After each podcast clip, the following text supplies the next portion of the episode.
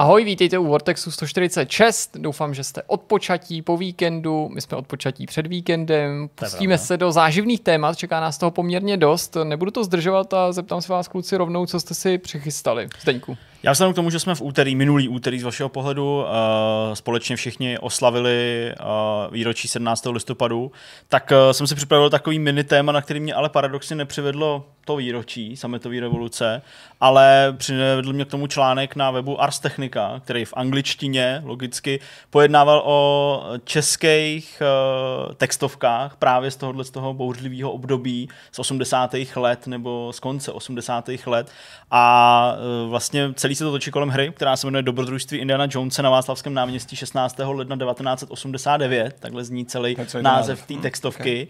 Okay. Uh, tak, to, to je skoro jako Lich King, Skoro, ano, přesně. Takže to uh, povídání se točí kolem téhle uh, textovky ale uh, vzhledem k nějakým okolnostem, který si povíme během toho povídání, tak vlastně to téma muselo být takový obecnější, takže uh, pojednává o tom, co dělal uh, František Fuka za hry, uh, kdy přišel taky do styku právě s Indiana Jonesem, uh, taky se tam zmiňují jména Miroslava Fiedlera nebo Stanleyho Hardy.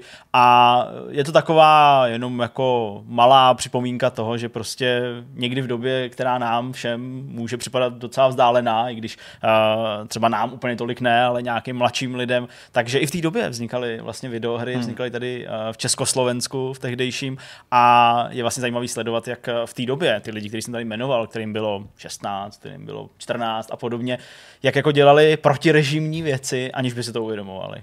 Hmm. No, pěkný. Co ty, Petře? Já se ještě svezu na té náladě uh, launchových konzolí, mm-hmm. na Demon's Souls, který jsem měl možno recenzovat. A ještě než, než odejdou uh, tyhle hry uh, z nějakého jako hledáčku nás všech, tak si projdeme inspirace, eh, který From Software použil ve svých hrách z reálného života. Mm-hmm. To znamená, co například z reálných lokací a reálných um, postav oni použili ve svých hrách, jak to vlastně ovlivnilo celou tu, tu Soulsborne uh, ságu. To znamená, budeme se bavit hlavně o věcech kolem Demon Souls, Dark Souls a Bloodborne ve výsledku. Já pojedu historii taky, podobně jako kluci, tak někde mezi váma se ocitnu, ne tak eh, čerstvou jako ta Petrova a zase ne tak zaprášenou jako je ta Zdeňková. Podíváme se na to, co se dělo Polsku koncem 80. let a začátkem 90. let, spíš přibližně do poloviny 90. let. Řeč bude v mém tématu o klonech eh, konzole Nintendo Entertainment System. My jsme tady nějaký v minulosti probírali, například nějaký čínský a ruský, k některým se určitě budu chtít ještě vrátit, protože to téma je velmi bohatý. Tentokrát se ale zaměříme na střední Evropu, na to, jaký v Polsku se prodávaly klony NESu, proč se prodávaly, jak se tam dostali, jaký to vlastně mělo dopad na ten trh a jak i tyhle ty klony, které byly ve většině případů samozřejmě neoficiální, nelegální, parazitovaly na těch původních značkách, i když je často i zneužívali, tak jakým způsobem přispěli třeba k etablování nějaký videoherní kultury právě na těch třeba trzích, které nebyly v té době ještě tak rozvinutý a ty země postkomunistické východní Evropy se do toho určitě počítají, ale jsou to právě země i třeba e, v Ázii daleký a v Africe, dneska prostě země třeba Latinské, Jižní Ameriky a tak dále. Super. Tak jo, a co host, Kelci? No jasně, uh, to byla specialita.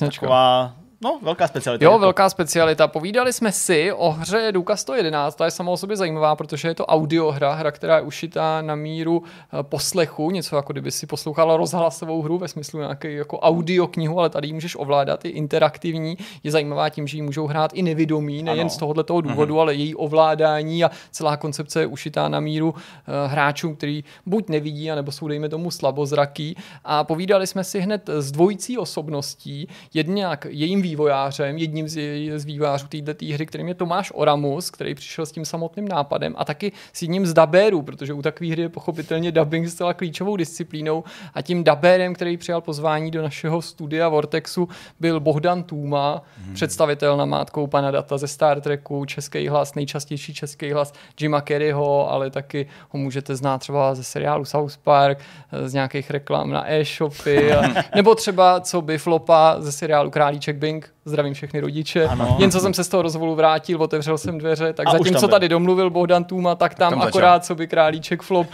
tam do binga něco sázel, prostě jak říkal, jasně v pohodě, v práci jako doma, žádný rozdíl. Večer jsem si dal pěkně Star Trek a v podstatě jsem měl Bohdana od rána, od, od úsvitu až do soumraku. Pěkný. No, tak to zní jako docela nabitý vidcast s pořadovým číslem 146, tak pojďme na první téma.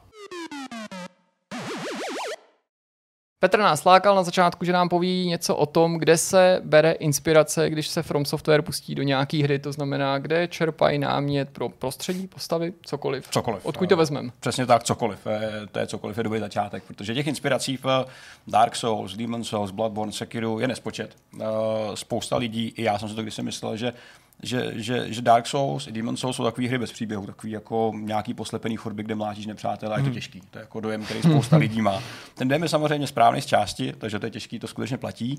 Ale celá ta symbolika světa, který vytvořili vývojáři už Demon Souls a pak ho rozvíjeli, je vlastně dost promyšlená. No, možná nejsou vyprávěný tak explicitně jako jiné hry, ale současně je zatím spousta přemýšlení, spousta jako zajímavých prvků, které se někde vzali. A já jsem vybral 10 věcí, které jsou z větší části potvrzený, anebo se zakládají na nějakých jako teoriích ehm, toho, proč jsou třeba eh, v, ve hrách postavy eh, s českým jménem a podobně. Jako, že, tam, že se to opírá mm-hmm. o nějaké skutečnosti.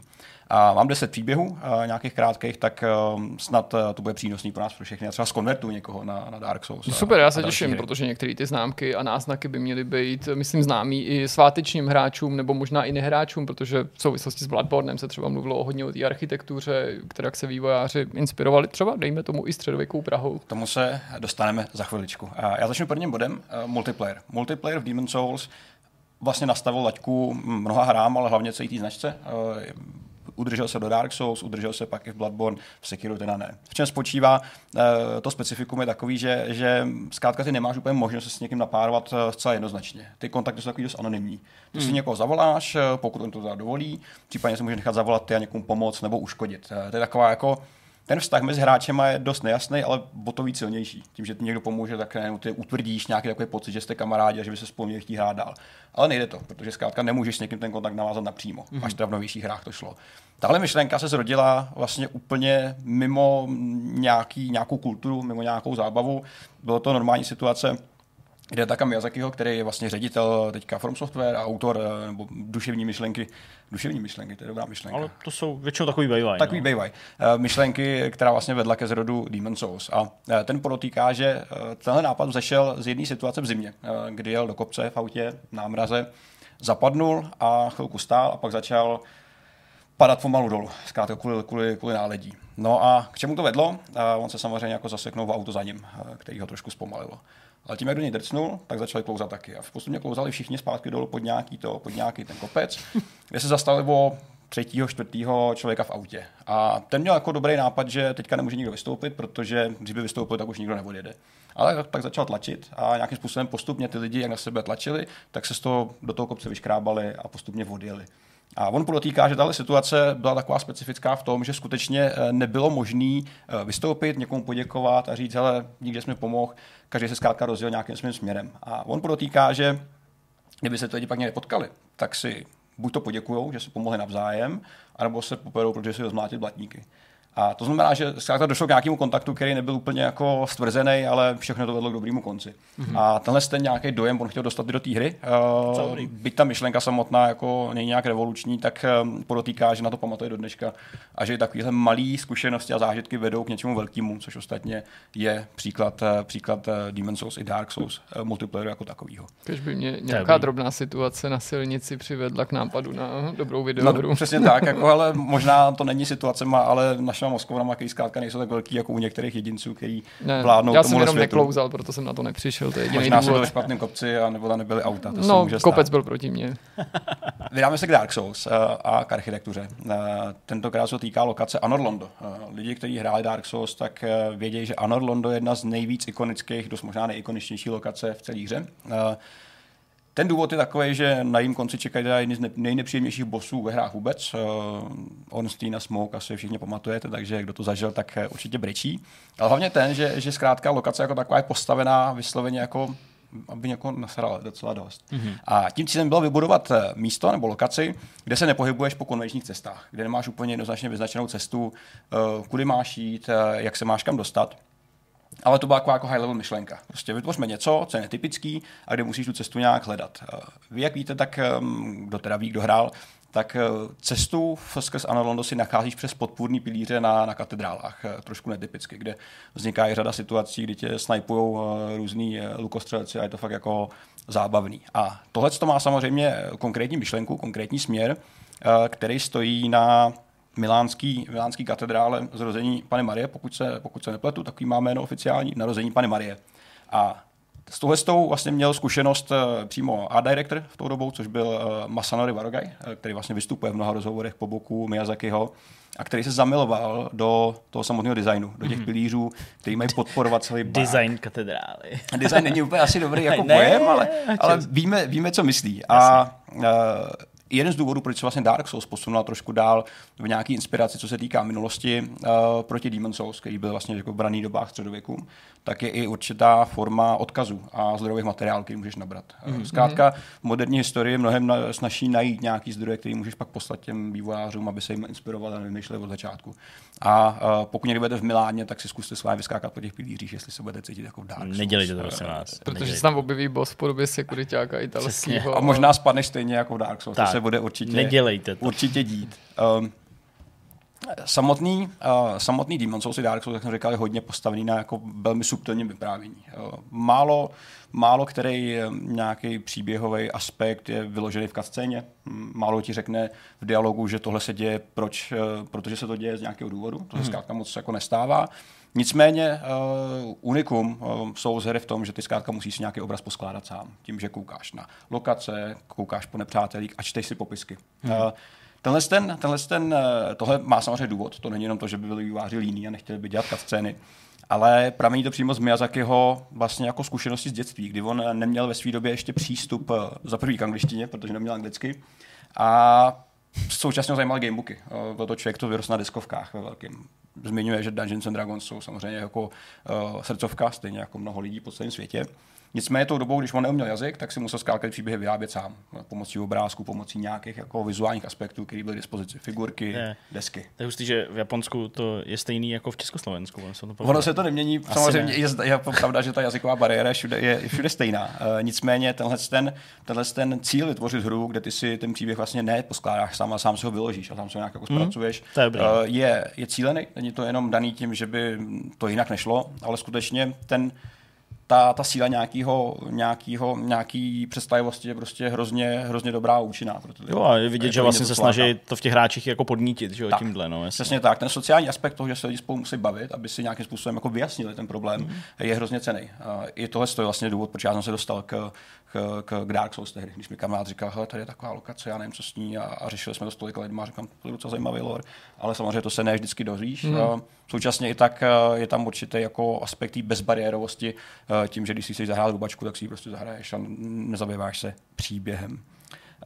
Co se týká Bloodborne, uh, tak jednou z, nebo jedním takovým výrazným designovým prvkem je oblečení těch lovců. Mm-hmm ty, co by lovec, má na sobě tady tu kápy, nebo to jako, jako nejstandardnější uh, obraz toho lovce, to má samozřejmě několik různých variant, ale takový ty trojuhelníkový čepice, to je něco, co je jako na všech artworkcích, na všech plakátech, no ten trojuhelník je to nějaký. Ne, ne, ne, v pořádku. Jako šáteček, jsou, jako jsou šáteček. to takový trojuhelník. No to, to oblečení mi vždycky připomínalo spíš takovou jako novou gotiku v podání, já nevím, viktoriánský Anglie, nebo možná i začátek 20. století, spíš taková ta jako stylizace do takového toho temného středověku a její estetiky. To narážíš dobře protože ten konkrétně tenhle ten vizuál, uh, vizuál toho oblečení si mm. bere inspiraci z konkrétního filmu uh, Bratrstvo volků, což byl mm. film z roku 2001, uh, který, uh, který tam nebyl úplně moc dobrý, byl takový Bčko svojí doby, mm. ale ten, ten, ten výjev toho oblečení vlastně přímo vzaný z, tajtý, mm. z, tajtý, z, toho, z toho filmu.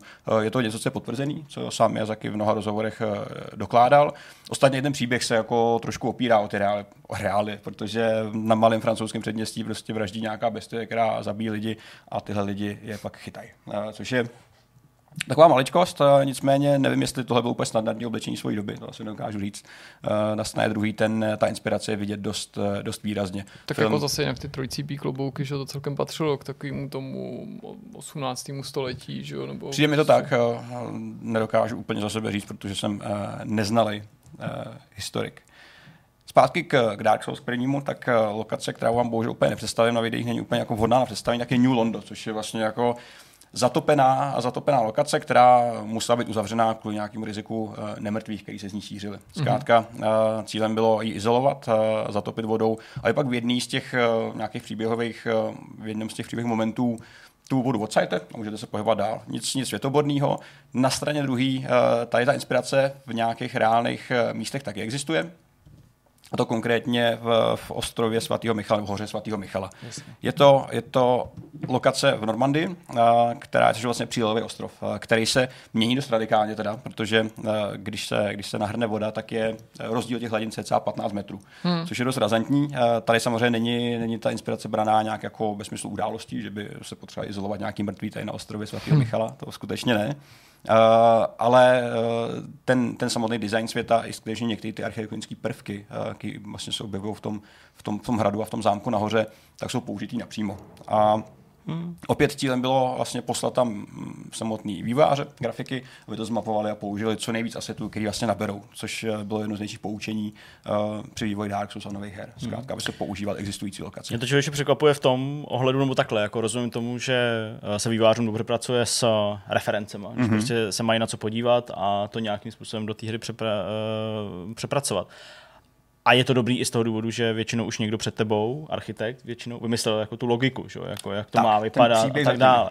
Ani snad je příběh, ale možná to, jak je to postavený. Proč, je to, zrovna, záměr, ano. proč to zrovna stojí na téhle skále. Tak. Ale, ale to, k čemu se chci dostat, mě to vlastně zaráží, že jako u fantasy hry, a jakože Dark Souls, Demon Souls, Bloodborne a tak dále, jsou hry s fantasy světem, mm-hmm. víc reálného, takže prostě jako tam ty výváři jako fakt jako kopírou ty věci, že to prostě jako ne nevymyslej, ale že jako nevyužijou tu možnost právě úplně popustit tu úzdu té fantazie. To trošku, je trošku, ale otázka, jak moc se opírají právě o ty, o ty reály, vlastně, jako to použijou. Já myslím, že se toho tolik jako jedna ku nevezme, spíš nějaký jako hmm. části, hmm. kousek hmm. jsem tam. Uh, tady je to spíš ta, ta myšlenka za tím ostrovem. Uh, nějaká práce s vodou a s přístupností. To si myslím, že je i něco, co se v tom levelu jako takový objevuje docela často. Uh, a něco, nebo nečasto, to je celý téma toho. Zkrátka ty se dostaneš někam, kam si normálně neměl přístup skrz to, že si hrají s vodou. Jasně. To je samozřejmě jako ten eh, tam message zatím.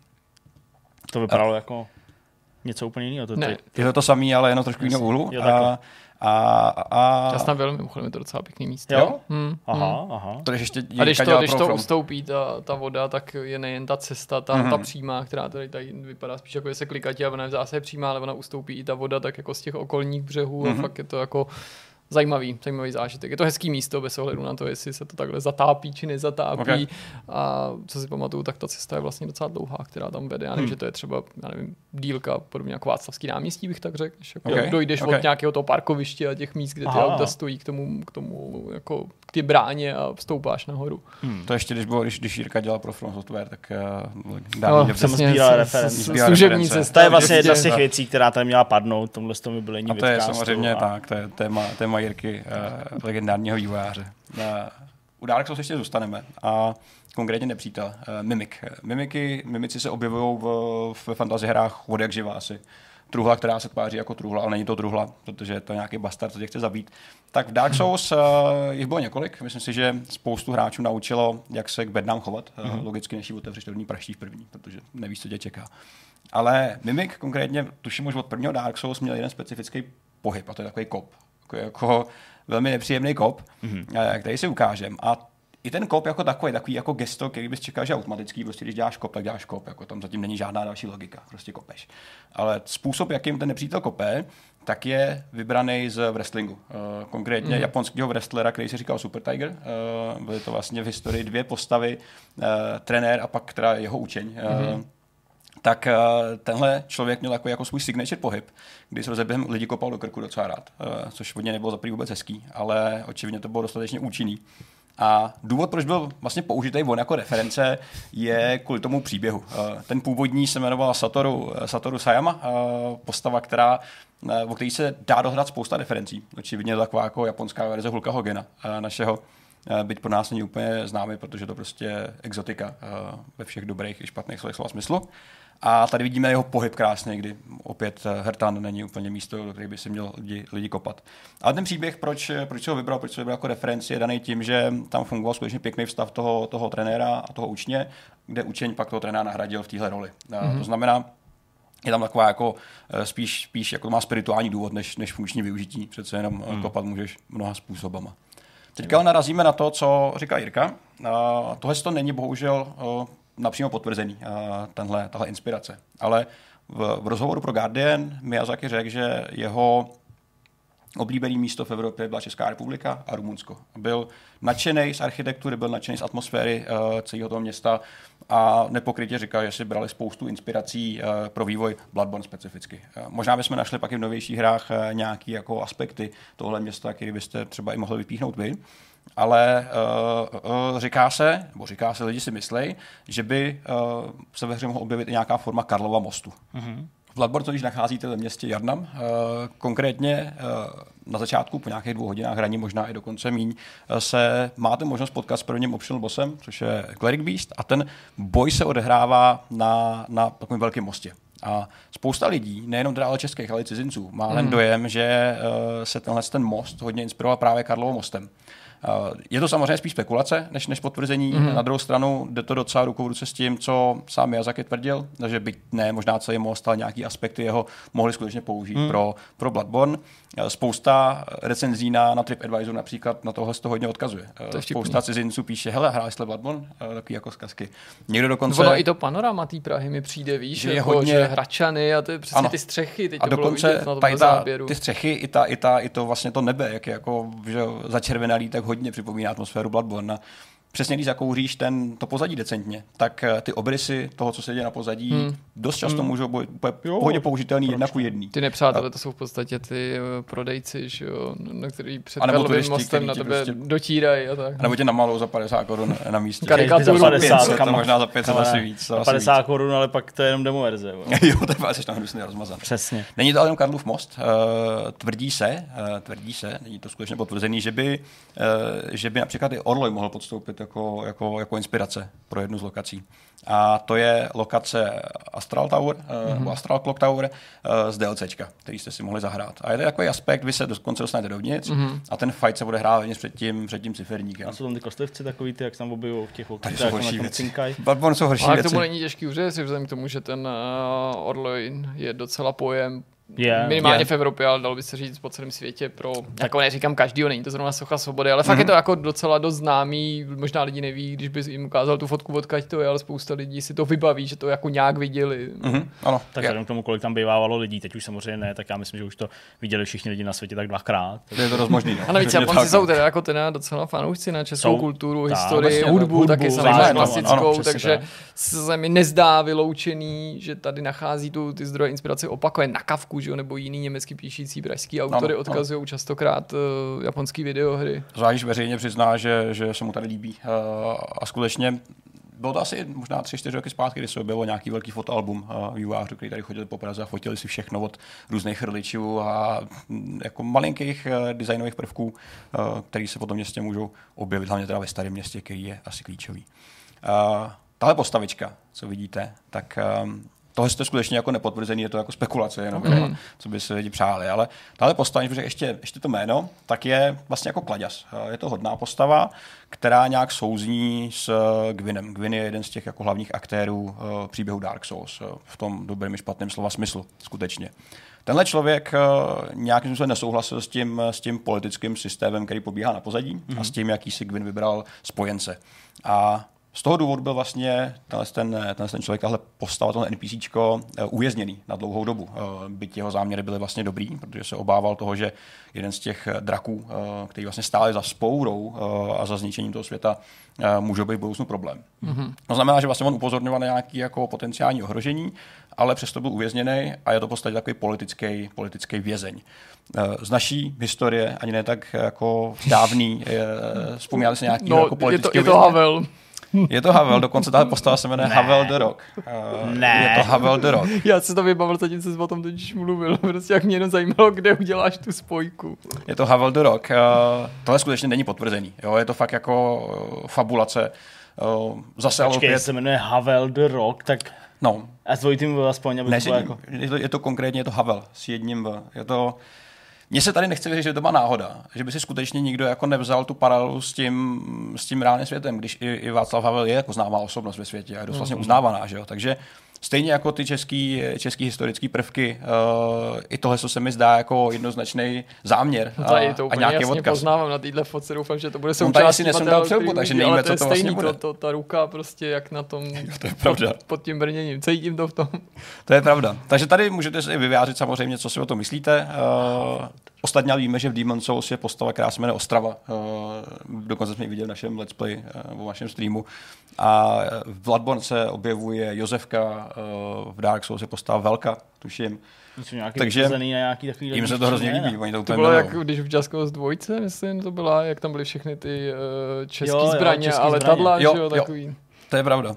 A poštolka a něco všechno. To ve dvojice to bylo, jo. Dokonce to bylo ve dvojice? I, i, i, to ne, dokonce i, i s diakritikou se všim, že to skutečně bylo jako No, já mám pocit, že jo. Což tady bohužel diakritika není. Nicméně devátý, devátý bod z deseti, uh, už se blížíme ke konci, tak uh, tahle postavička se jmenuje um, Domnal z, uh, z Dark Souls 1, uh, je to ze země Zína.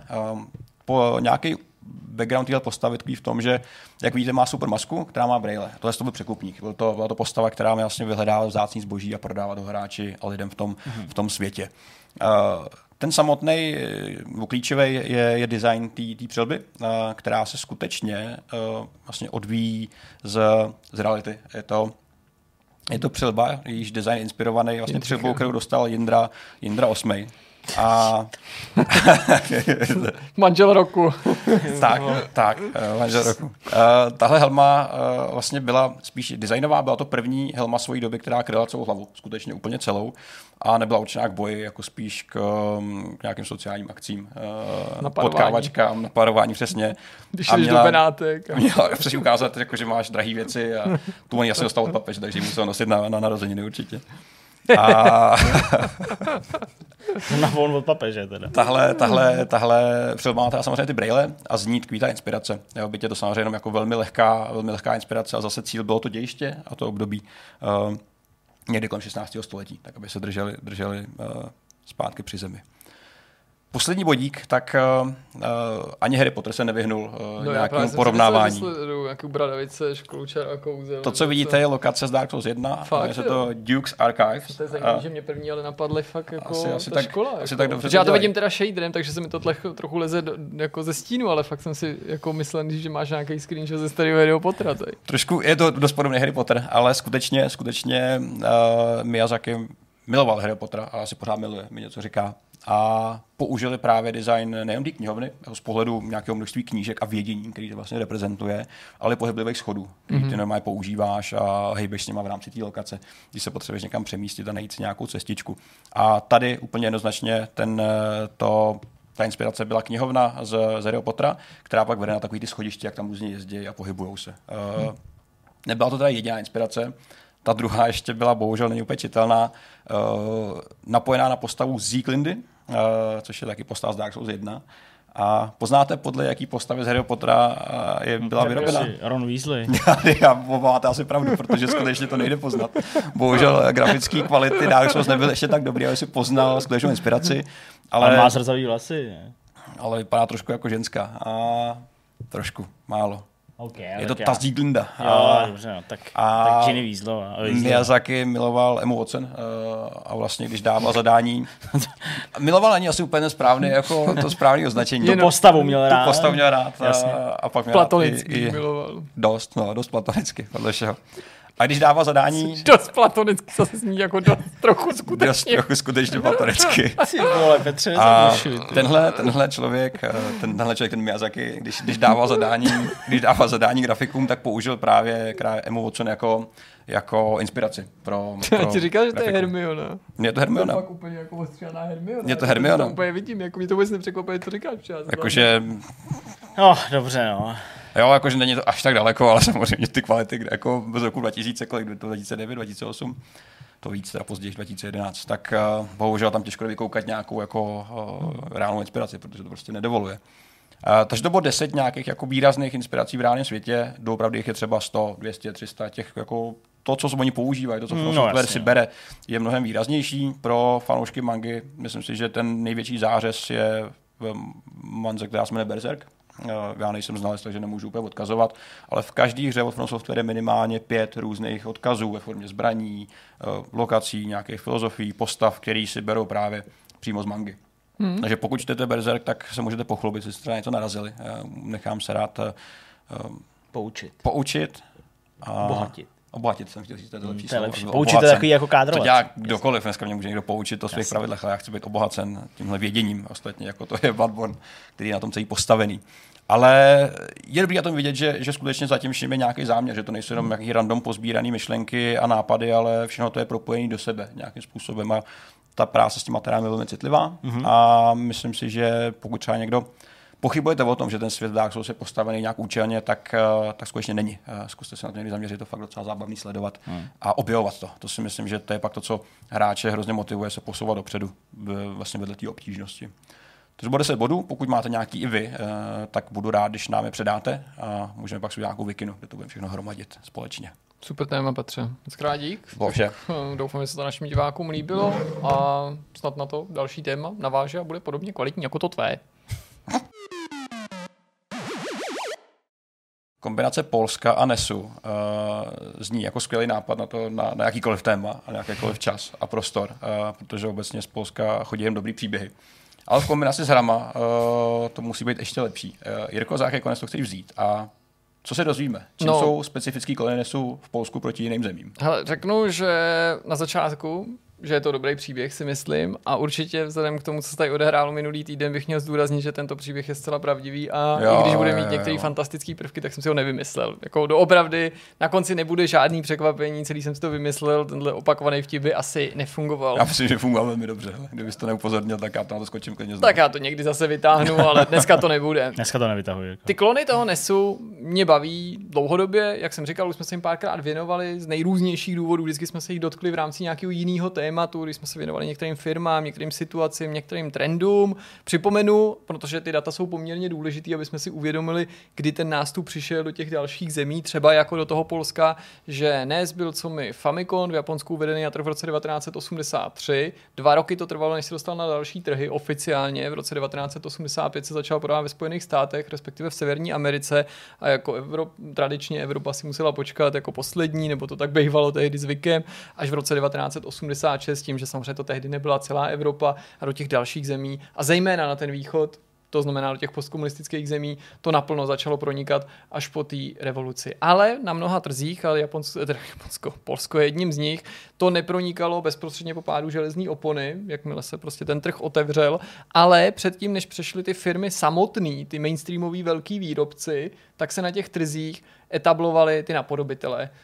Výrobci těch klonů, ty klony se často nevyráběly ani v těch zemích, kde byly úspěšní. Byly to třeba klony, které vznikaly ve východní Asii nebo na jiných trzích, kde už třeba byly nějakou dobu taky etablovaný a my jsme byli jakousi druhou vlnou. A ty říkám záměrně my, protože se hodně k tomu Polsku chci přimknout v tom smyslu, že mám pocit, že leckomu z našich diváků, zejména lidí, kteří do Polska jezdili nebo bydlí někde severněji, to bude mnoho z toho povědomího. Já jsem nebyl ten případ, já jsem neměl žádný klon nesu, ale jsem obklopený lidma, jako je právě třeba Zdeněk, kteří na to si to říkat, často ale... vzpomínají a říkají, já jsem měl takový ten nes, ale ten falešný, nebo ten od Větnamců, nebo jsem ty hry vlastně hrál, že jo, Ale za těma pro, produktama, když pominu úplně takovou tu jako nejbizarnější kategorii, jako takových ten klon, klonu, klonu, klonu, což mm-hmm. jako jsem si nevymyslel, skutečně častokrát ty, klony já, no. se vzájemně klonovaly, takže už nevycházely z toho toho originálu ani, tak předtím, než se podíváme na tuhle úroveň těch úplně nejhorších derivátů z tržnic, tak tady byly pokusy jako o takový lepší klon. Pořád klon, pořád nejčastěji nelegální a neoficiální, uh-huh. ale se snahou jako uchovat něco z toho kouzla originálu, byť teda kolikrát přicházel na trh třeba až o desetiletí později, což okay. je samozřejmě důležitý, protože je potřeba pořád si v té hlavě tak jako sumírovat, co to je za rok a že co se už v té době třeba na tom trhu pohybovalo. A je to taky důležitý z toho důvodu, že ačkoliv už jsem se toho dotknul v úvodu, než jsme se do tohoto tématu pustili, myslím na samého začátku toho vidcastu, myslím, že by z toho povídání taky mělo jako vyjít v zásadě, že Ačkoliv ty firmy, které vyráběly ty klony, nebo ty jejich prodejci, kteří to sem dováželi z té východní Asie, na začátku parazitovali na těch eh, autentických zařízeních a na těch výrobcích, na licencovaných produktech, jejichž práva nepochybně porušovali a zcela vědomě, tak oni jim hodně pomohli a pomohli prorazit cestu pro ty firmy, které se na některé tyhle ty trhy bály vstoupit, protože si mysleli, že tady buď budou neúspěšní, nebo že tady není dostatečná kupní síla, protože ty zařízení budou drahý, nebo že to ty mhm. lidi nebude zajímat, nebo se prostě báli toho neproskoumaného teritoria, protože představa, že jako padla železná opona a v letech 89 na konci lomeno 90 se na všechny trhy prostě podobně jako mekáč když to bylo taky nějakou chvilku ještě později, vrhli jako výrobci videoher nebo herních konzolí a zařízení je jako milná. Uh-huh. Jo? Myslím, že byli jako vlastně docela jako ostražitý a to i na potenciálně zajímavých trzích, jako je právě Rusko, A nebo Polsko, prostě velký trhy, kde by si dneska, co by celosvětová firma, firma i kdyby se třeba jako bál nějakého problému, jako je piráctví, bys jako asi se jako neostýchalý do Ruska, že jo, mm-hmm. prodávat videohry. No. Jako věděl bys, že jako jo, jasně, piráctví tam hraje prostě jako problém, ale chci, chci ten, ten z toho trhu e, něco mít. Jak jsem říkal, už jsme se věnovali nějakým ruským klonům, věnovali jsme se těm azijským klonům, který pocházeli z Číny nebo Tchajvanu, častokrát to bylo propletený, že někde se dělalo něco, pak paradoxně klon nelegální v licenci, ale jakoby v legální licenci se začal dělat v jiný zemi, bizár, že jo, protože ten výrobce toho nelegálního klonu žádnou ale, licenci neměl. Sám neměl, ale tomu nebránil licencovat to někomu dalšímu. Možná vám budou v tomto smyslu povědomí jména jako Subor nebo Dandy. To jsou jedny z celosvětově jako nejrozšířenějších a nejznámějších klonů, který právě pochází z té východní Asie, ale kromě Tchajvanu a Číny byli doma třeba v Rusku a pochopitelně přes tyhle ty trhy ale přesně přes Větnam a ano, ty tržnice se dostaly až k nám. Ten důvod toho úspěchu, to tady určitě nesmíme taky opomenout. Ty zařízení byly extrémně levný, uh-huh. proto uspěli po celém světě. Uspěli třeba i v Africe, jo, což je jako uh-huh. dneska pro jako normální herní zařízení v takových jako typických afrických zemích. Jo. Nemluvím tady o těch, kterým se ekonomicky daří líp, jako je třeba jeho Africká republika a tak dál. Nechci do tohohle jako úplně zajíždět jo, je to jako nepředstavitelný, že bys jako dneska řešili si PS5, kolika lidem to tam prodáš. Hmm, Konec hmm. podívejte se třeba na země Jižní Ameriky, kde prostě konzole jsou jako výrazně dražší, navzdory hmm. tomu, že ty lidi tam mají výrazně méně peněz, než, ne, než třeba tady u nás. Jo, je to skutečně pro ně luxusním zbožím. Další důvod, spousta her. Bavíme se tady prostě o třeba situaci sedm let 8 let po uvedení té konzole, takže ta knihovna byla obrovská, no, knihovna nelegálních titulů, nejrůznějších, buď na tvrdo skopírovaných, nebo nejrůznějších prostě kopií, taky klonů prostě těch hmm. her, jo, okopčených, nejrůznějších bizarních jako kombinací. Jako, typický byly, že jo, ty kazety prostě, které jako obsahovaly 999 no. 999 Přesně, přesně k tomu se tady dostaneme, to jsem tady taky měl poznamenaný a ještě se toho dotkneme jasně, pak jasně, v kombinaci nechci, s tím Polskem, že jsou to ty multipeky takzvaný, hmm. který to hrozně nakoplo, že jo, tak si vyber, že buď si koupíš hru jednu v ceně, jo, když už na těch trzích třeba byla k dispozici, jako tady u nás, a, a to byla cena jako, že pomalu čtvrtina platu nebo hm. něco šíleného, nebo si tady koupíš prostě za cenu jako dražšího oběda 200 her, že jo. Kudově, což je uh, lázeňský městečko na hranicích Česka a Česká Polska, uh, vyhlášený tím, že tam jsou jako velké tržnice a obchody s nábytkem. Mm-hmm kam jsme pravidelně jezdili, vzhledem k tomu, že jsem z Hradce Králové a pak jsem bydlel v Rychném což je vlastně opravdu kousek k těm hranicím tak to víš, že jo, to prostě jako jsme jezdili do tržnice do Polska si kupovat prostě hry, že jo, takže jako... Taky jsem to měl. Právě, ne jednu hru, ale tisíc her. Milion prostě. her na kolik, se, kolik se dneska koupí říkali, Tisíc. Říkali jsme kazetka, neříkali jsme cartridge. Jsme říkali krabičky, no, vždycky. Já jsem říkal kazeta, prostě. No, my jsme kazety neznali, no, ale... ale nebudeme ne, no, jako, Jirku, to je... se k tomu určitě stejně ještě dostaneme. Uh, je taky důležitý, že spoustě lidem z těch důvodů, který jsem popisoval, to ukázalo svět videoher. Vůbec mm-hmm. jim to do toho ponik- pomohlo proniknout, padly že ty bariéry těch financí, proto to bylo úspěšné teda i jako v rozvojových zemích, ne zemích východní Evropy, ale skutečně zemích, které jsou na tom ekonomicky špatně, nebo jejich obyvatelé nevydělávají příliš.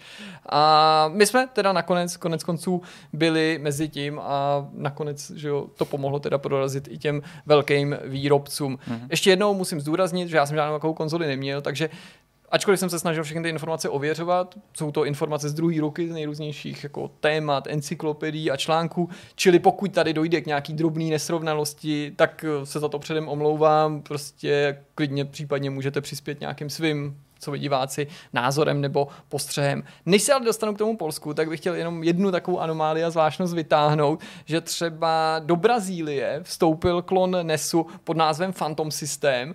Phantom. A tady, dobře, no.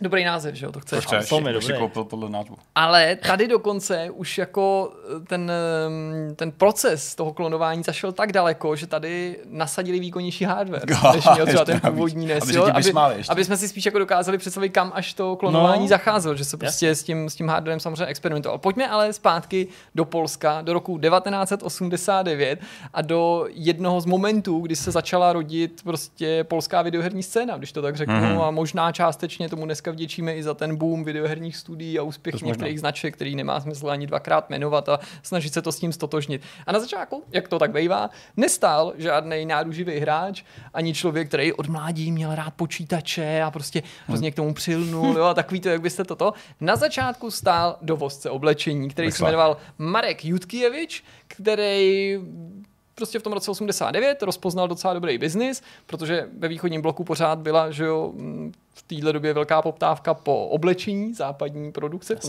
a, a prostě toho, co tady bylo nedostatek. A on to ale nevozil ze západu, on to vozil z východní Asie, tam, kde se to vyrábělo, konkrétně z Tchajvanu. A úplně jednoduše řečeno vozil prostě ty západní hadry, že jo, takové ty věci, které u nás, ne v Polsku, byly v Tuzexu, ale v těch ekvivalentních toho, prostě na džíny, džíny že jo, prostě, nebo boty, fleby jsme správně měli říct, přesně mikiny, jo, svítivý šustákový soupravy pěkně, jo, a všechny ty, ty věci, aby to mělo hlavně proužky a nějaký nápisy jako Texas University, jo, jo. prostě cool věci.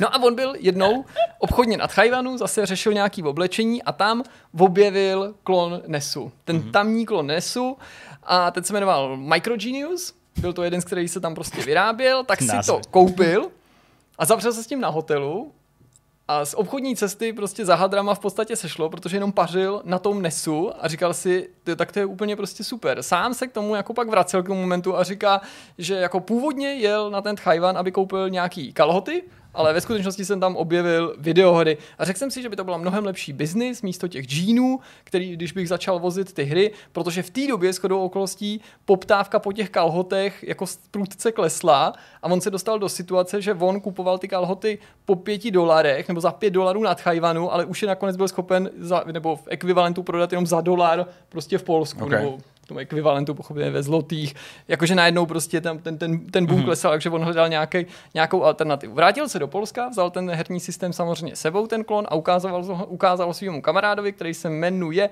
Darius Vojdiga, a společně si řekli, že tohle je teda jako obchodní příležitost, že nebudou vozit gatě už, nebudou vozit džíny, ale budou vozit videohry. A založili... Klony japonský konzole. Přesně. A založili společnost, která se jmenuje Bobmark International. Logicky. A ani to nevyráběli a začali vozit ty tchajvanský Nesy, Aha. ale samozřejmě to rebrandovali. No, a ten tchajvanský Nes, a to si myslím, že možná někomu cinkne, nebo to no, se pozná, říkej. se jmenoval Pegasus. No jasně. Takže Pegasus to byla konzole první, kterou přivezli, respektive posledně se z toho vyklubala taková značka. Ten první model měl název MT pomlčka 777DX. A v podstatě se tedy jednalo o klon NESu a byl uvedený na trh do Polska v roce 1991. Vtipný okay. na tom je, že oni z toho vůbec nebáli a docela jako tvrdě využívali toho rodícího se kapitalismu mm-hmm. a to mhm. tý vlastně jako neexistujících ochran v rámci mm. toho přerodu v tu tržní ekonomiku a protože to byl nějaký klon Nintendo. Mm-hmm. Tak na to prostě dali logo Nintendo na tu svou krabici. Jo? A když se to jmenovalo Pegasus, tak prostě na krabici, ve které se to prodávalo, bylo logo Nintendo. Samozřejmě to bylo jako nelicencovaný a nebránilo jim to, aby si zaplatili reklamy jako v televizi, v časopisech, v novinách. A byl to fakt jako boom. A nikdo, nikdo to prostě jako neřešil. Ta mm-hmm. zpráva se strašně rychle šířila, jakože tady tato věc je na trhu a protože je Polsko velký trh, tak to prostě mm. bylo úspěšný, protože se to lidem líbilo, to mm. zařízení. Prostě první kontakt s videohrama. Měl se z toho stát jako hodně populární vánoční dárek a za tři roky prodali jeden milion těch kusů této konzole Pegasus. Takže vzhledem k tomu, že to bylo jako Hele. zaměřený na jeden trh s nějakým překryvem mm. do, do, do, do, do pohraničí, samozřejmě dost dobrý. Můžu vám říct uh, jako osobní historku. Uh, můj uh, spolužák a kamarád Pavel z základní školy, tak uh, ten měl tuhle tu konzoli a já jsem dlouho, dlouho je to, jsem jako myslel, že má skutečně Nintendo. A hrozně jsem mu to záviděl. Zatímco já měl prostě nějakou něco z tržnice, co prostě vypadalo jako něco No tím aspoň potvrzuješ ale moje slova, ale... že mezi tímhle tím první, jako klonem první, druhý kategorie a tržnicí byl prostě ještě nějaká cesta. Jo, přesně tak. A já jako vím, že vždycky, když jsme byli třeba u něj, a vím, že mi to i jednou dokonce půjčil domů, jakože prostě mi to přinesl Tak ačkoliv se na tom hráli stejné hry ze stejných kazetek, ze stejných cartridží, tak jsem k tomu prostě přistupoval úplně jako jinak, protože on měl i, i, i pistoli světelnou. Jasně. Uh, což jasně. prostě jako dodávalo ten punc. Teď to bylo celý takový jako teda šedý, mm-hmm. jo, v tom jednom designu, byť jako ten úplně původní dnes, že jo, byl, byl takový ten vínovo bílej, že jo, ten, ten japonský. Prostě liší. Ale liší se to regionálně. No jasně, ten spíš v Americe, ale jasně. Ale prostě fakt to, jo, dávali se tam z, uh, z boku prostě klasicky ty, ty gamepady, že jo, prostě zasunovali to se dodržovalo do, i tu prostě filozofii. Vypadalo to úplně vlastně stejně a na té krabici bylo to Nintendo a já jsem prostě jako fakt byl přesvědčený, že měl to oficiální Nintendo a úplně jinak jsme se k tomu chovali. To prostě to, to byl ten lepší systém. To je, to je dobrý, že to říkáš, protože ale co z toho ještě dojde a přesně si i třeba řekneme, jaký to Jo, mělo jo. souvislosti. Jak jsem říkal, kvůli přechodu na tržní hospodářství to v Polsku absolutně nikdo neřešil, respektive neřešil, je eufemismus pro to, No. že to, co dělali, bylo prostě legální. No jistě. Jo, využívali nějakou mezeru v legislativě, ale už ti nedokážu říct, jestli si toho třeba byli vědomí a byl to záměr, mm-hmm. nebo si toho ani vědomí nebyli a prostě jako mysleli si, že prostě takhle to jako v tom imperialismu nějak chodí. No ale Nakonec i na tenhle trh, trh dorazily ještě levnější klony Mhm. mm-hmm. a to začalo prostě tu dominanci systému Pegasus trochu naleptávat, trošičku. protože přesně jak se ukázalo, jsou tady lidi, kteří to dokážou ještě levnějc nebo ještě nějak to sflikovat a už máš problém. Ale ten Pegasus, jak se konec konců píše nejen v řadě článků, ale i třeba na Wikipedii, byl úspěšný kromě Polska třeba i v Srbsku, Bosně a v České republice. No jasně, Co se mi docela líbí, že jsme i mezinárodně jako spoznali identifikovaný oplatili tím, že ano, taky to u nás Prodávali se tady neoficiální klon. Přesně. Jsme- v některých součástí. zemích má to zařízení údajně přímo jako kultovní status, a to nejen v tom hmm. domácím Polsku, pseudo domácím, vzhledem k tomu, kde se jedná o klon. A zajímavý na tom je, že to bylo kompatibilní s některýma hrama pro NES, ale ne vždycky. Častokrát byl potřeba speciální konektor a i když třeba ten tom prostor na tu kartridž vypadal stejně, tak to nemuselo nutně uh, fungovat. Takže prostě na tu hru, teda na tu konzoli samozřejmě vznikaly i kopie těch her, tak jak už jsme se toho dotkli. jistě. A to zase byly třeba věci, které jako byly pocházely původem z Ruska nebo z Číny a najednou se to tady protínalo, že to mohlo být kompatibilní s jiným klinem mm-hmm. toho NESu, ale taky nemuselo být a prostě už tam vznikal takový ten chaos, který ti normálně jako vzniknul vlastně u těch zařízení nemáš, jo? proto, proto Tak, máš no. kupovat ty originály, aby se v tom nezacykla. Proto mimochodem možná vznikla taková ta pečeť kvality, že jo, Nintendo, taková ta zl- Jo, slavná jo. pečeť, prostě, která byla vytiskla na těch manuálech a na těch krabičkách, která jako jako se dala taky Nikoho okopčit asi víc, nezajímala ale úplně, no. mm, jako Nintendo tím chtěl říct, jako tohle je ten skutečný produkt, tohle není nějaká kartiž, která vám něco pokazí. To vždycky vím, že říkali ty prodejci mý mámě, když jako ona říkala, že něco takového někde viděla. A to, říkala, to tam nesmíte dávat do toho Gameboye, protože to, to úplně pokazí, to je nelegální a takovýhle, kde si co si. No dobře. Takže já jsem to teda jako právě neměl žádný tyhle, ty, tyhle ty kombinačky. A zajímavý je i to, co říkal Zdeněk, že vlastně základní bundle toho Pegasu byl hrozně jako luxusní z dnešního pohledu, Byl? protože ten tvůj kámoš měl tu světelnou pistoli, ten vlastně falešný zepr, právě Že z toho důvodu, tak že se ten všechny. systém bundloval s dvouma ovladačima a rovnou s tou světelnou No pistolí, jasně. což je vlastně docela pecka. dost, no. A ta pistole je samozřejmě taky zase klonem toho Jo, byla- oficiálního vypadala Nintendo- úplně stejně jako ta Nintendo, oficiální. Nintendo Zapru. A dokonce pak byl k dispozici v Polsku i bundle se hrama, hrama, jako s kazetkou, jak by řekl Petr, nebo jak to Ne, ne, to říkal já. ty jsi Já mám říkal. krabičku. kazetkou, krabičkou, přeložte si to pak, která se třeba jmenovala namátkou Contra 168 in, in one. Logicky. Nebo 168 v jedný. Ano. Kde samozřejmě byla kontra, ale to. kromě toho tam byl Super Mario Bros. Tetris Všechno. a prostě No, všechno, co kdy Nintendo udělalo a bylo to tam možné. Mám to doma na skříni, pořád to vlastním. No tak prostě máš kus Prostě play historie. Ty hry přitom byly samozřejmě taky pozměněný, jako nejen, že byly různě jako vykastrovaný, a že to byly No, různě jako fakey nebo prostě nějak divně pozměněný, ale přidávali funkce navíc. Mhm. A ty mě teda teďka musím říct taky docela baví, protože tady jsou zárodky trainerů. Protože Aha. ty to ani jsou Já úplně vím, ale kam výrobci Já vím, kam klonů míříš. do toho prostě do těch her vměstnali jako funkce, které ti umožnili upravit počet životů, Mhm. změnit startovní level, takže se přesunul na začátku Startovní zbraně v kontře a podobně, já No. jsem to zažil taky. No tak vidíš, já to ani nevyzkoušel a hned Hmm. mě to jako pobavilo, Jo, jo, jsem to četl, jsem říkal skvělý, skvělý funkce, že jo. To je právě ten důvod, proč tam bylo těch 999 999, protože tam jsi měl třeba nevím, jako 15 her, ale právě přicházely v těch různých verzích. variace že prostě, mezi tím ano, přesně, že to, to bylo Tetris, ale jedno bylo jinak barevný, jedno bylo jinak rychlý, jo, a, a tak dále, takže jako to byl ten důvod, proč to vlastně takhle bylo, no. No, uh, u tohohle se to nezastavilo. Hmm. Ono jim brzo došlo, že budou muset udělat i jiný konzole. A to se mi strašně líbí, protože i když jsi výrobce konzole Pegasus, tak prostě nejsi Musíš uzavřený pokračovat. od, před tím světem, nejsi to, nejsi odříznutý a víš, že venku vychází jiný konzole a že ty musíš taky přivízt na trh Next Gen, jo, což mě v této době baví, když teďka jako ty Next Gen konzole. Takže samozřejmě, když Pegasus, klon Famicomu, respektive NESu, potřebuje uvíct novou konzoli, tak jí pozor. Je, vybere 16-bitovou konzoli, Ano. pojmenují ji Power Pegasus, docela dobrý, by to Super Pegasus, ale. Power Pegasus je dobrý, ale je to samozřejmě pochopitelně původně Sega Mega Drive. Takže jsme přesedlali prostě od. Nintendo. Růst. ale prostě ani tady se to nezastavilo, protože nehrálo se jenom doma, ale hrálo se taky na cestách, takže A ty je, je. potřebuješ handheld, takže uděláš zařízení, který se jmenuje prostě a jednoduše Pegasus Game Boy. Děláš. ale, ne, ale není to Game Gear, je to klon Game Boy, jo? to uvedli na trh třeba v roce 1993, takže se jako Ok. fakt docela Ty snažili, přičemž ten Power Pegasus, ten je docela zajímavý nejen tím, že je to vlastně Mega Drive převlečený, ale do toho se vrhli Jutkievič s Vojdigou v roce 1994, když už jako to ani v tom Polsku v té půlce 90. jako už tak úplně Aha. Nešlo, jo, jako prostě mít okopírovanou konzoli a jet na tom marketing a konec konců to zařízení samotný stárlo, jako rok 94, Famicom no. no. roku 83, takže založili novou firmu a s tou firmou nebo jako ta firma, podepsali smlouvu se Segou.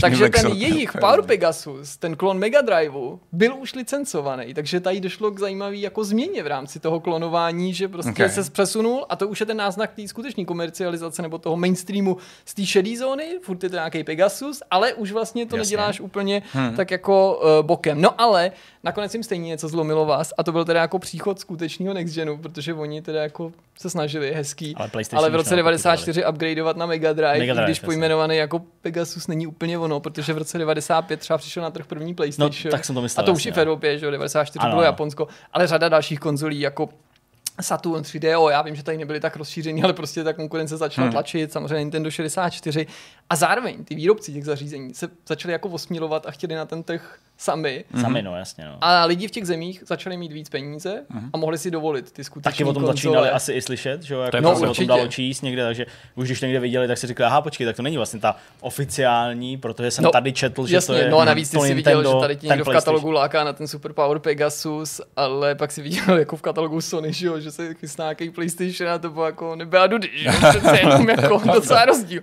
No, abych ten příběh jejich dvou minimálně hezky uzavřel, tak eh, na herní průmysl tak trochu zanevřeli, ne ve smyslu, že by jim něco udělal, ale řekli si, OK, asi jako už nemůžeme dál konkurovat PlayStationu a podobným jako značkám, tak si založili firmu Hoop, která vyrábí limonády, Aha. nápoje Okay. a líbí se mi, že jeden z jejich nejúspěšnějších produktů, se kterým vstoupili A- na trh, je napodobení na Coca-Coli, která se jmenuje Hoop Cola. Logicky. Takže prostě Jak jinak? jako si, si přiznal, přiznal To to know-how. No a než to úplně uzavřu, tak jeden takový jako bombonek. Já jsem říkal, že na začátku jsem zmiňoval, že jsme se tady už dotkli v minulosti těch jako čínských klonů a ruských klonů, ale stejně cítím potřebu někdy se k ním vrátit, protože jsem skrz ty polský, protože on je to, to jsou chapadla propojený, není svět jedno ve bez světě, jasně, Samozřejmě ale- nakouknul i do těch ostatních. A teda jako neskutečně mě pobavili eh, v Rusku prodávaný klony NESu a abych vás tak jako nalákal a zároveň Lákej. zjistil třeba eventuálně váš zájem, jak se vám to líbilo a jestli se do toho mám pustit,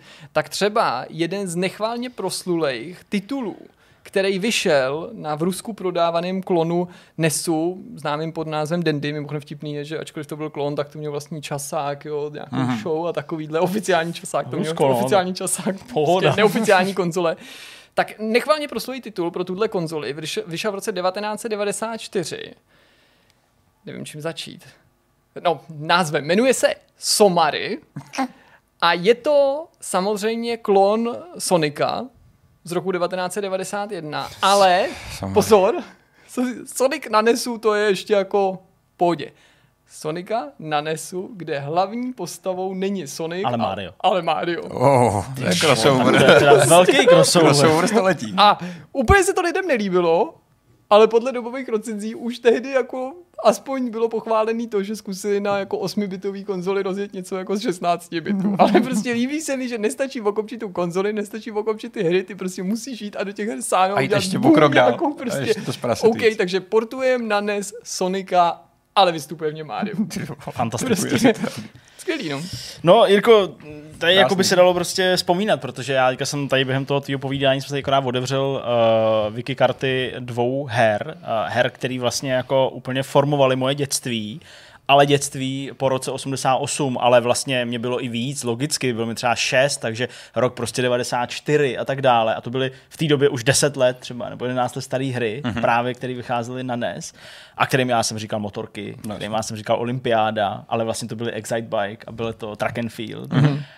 Tituly, které jako až zpětně když jsem dospěl, nebo až prostě byl internet a tak dále, jako vlastně vůbec zjistil, že to nejsou žádný prostě věci pro Pegasus, nebo prostě pro nějakou jako polskou, to jako originální konzoli. Doby, a bral jsem to jako originální hru a vlastně jsem jako měl úplně mlhavý tušení o tom, že prostě něco takového někde jako se prodává oficiálně, hmm. stojí to mnohem víc peněz, než kolik za to dali moji rodiče na tržnici a vlastně pro mě to bylo takový jako znovu objevení věcí a říkám ještě jako nedávno jsem se prostě dostával k tomu, že jsem jako zjistil, a jo, teď vlastně to je tohle a to má takovouhle historii, takže vlastně pro mě to mělo jako význam i v té době, kdy jsem byl malý, i teď, když jsem jako vlastně mm-hmm. dospělý, nebo teď už tolik ne, ale ještě před pár rokama a je to jako hrozně zajímavý, jako ten, ten pohled vlastně těch lidí jako uzavřených prostě, byť samozřejmě v roce 88 už téměř ne a v mém dětství už vlastně vůbec za nějakou jako železnou oponou, ale prostě bez toho výhledu do toho světa, mm. jak ta perspektiva je hrozně malinká, jak prostě strašně omezená, tak uh, je, to, je to super. No. Já si vzpomínám ještě na tristní kvalitu těch ovladačů, který byly absolutně jako tragický. No, ty jsme měli během nějaký. roku slepovaný, my jsme nechtěli peníze, tak jsme měli slepovaný izolepou a různě spájený a nějak jako...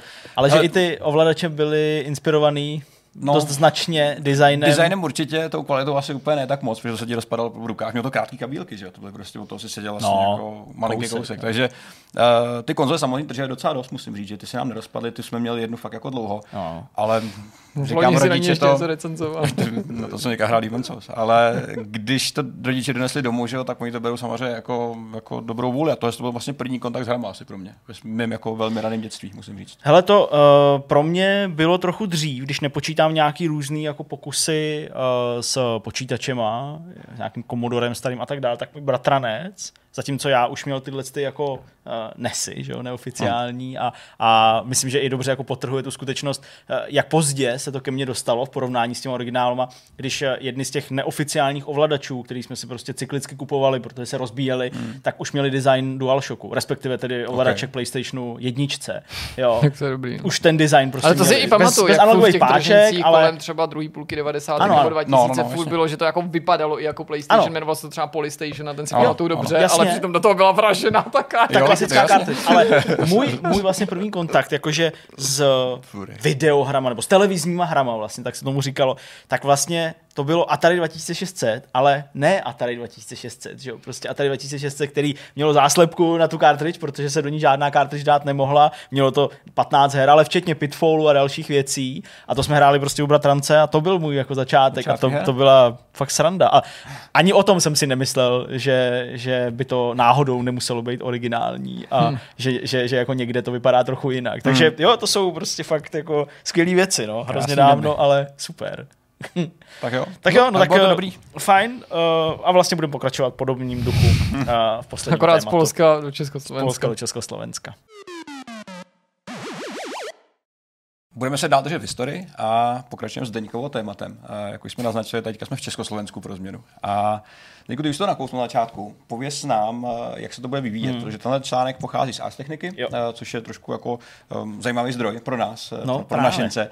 Nicméně, uh, co je na tom tak zajímavého a jak k tomu přišla Ars hmm. Technika?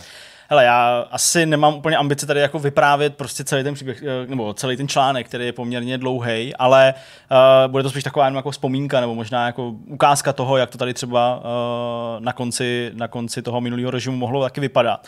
Uh, jednak uh, to, co mě jako k tomu přivedlo, logicky, to výročí 17. listopadu, ale taky ta skutečnost je prostě pro spoustu lidí. A říkám to, i jak jsem to říkal na tom úvodu, uh, pro spoustu lidí, kteří nás sledují a tu dobu prostě nezažili a skoro bych jako řekl, že ani už možná třeba jejich rodiče už, nebo jo, určitě, ale prostě už to třeba tolik nepamatuju, hmm. opravdu mladí lidi. Takže pro ně ten pohled do té 30 let vzdálené historie, nebo trochu víc, samozřejmě to 30 to rámo je ten konec, ale, ale, ale prostě třeba 35, 40 let, tak už může být pohledem skutečně do historie. Hmm. A ty souvislosti si mnohdy neuvědomujeme. A neuvědomujeme si i to, že tady prostě byl nějaký svazárm a že tady prostě byly nějaký počítače, ZX Spectrum, později něco dalšího, a že tady byli lidi, kteří na to něco programovali, a že tady byli lidi, kteří už hráli ty počítačové hry, byť neměli takovou podobu, mm-hmm. jako mají tady. Takže to je taková ta jedna jako osobní rovina. A ta druhá, to je prostě to, že je to příběh o Československu, o československých textovkách, který se objevil na Ars Technice. A to samotný nebejvá příliš jako běžný, jako to, aby někde prostě se psalo o Československu, aby se psalo o československých hrách.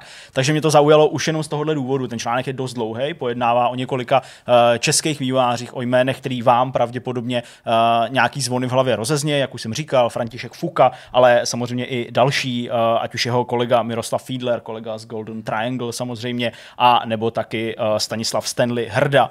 Eh, o těchto z těch ten článek eh, mluví, ale nejdřív to celý eh, rozehrává právě tím jako načatým, ale nedovyprávěným příběhem hry Dobrodružství Indiana Jonesa na Václavském náměstí 16. ledna 1989. Já jsem ten název na schvál nevyslovil na začátku, protože bych to nestihnul dokonce vykrástit. Přesně.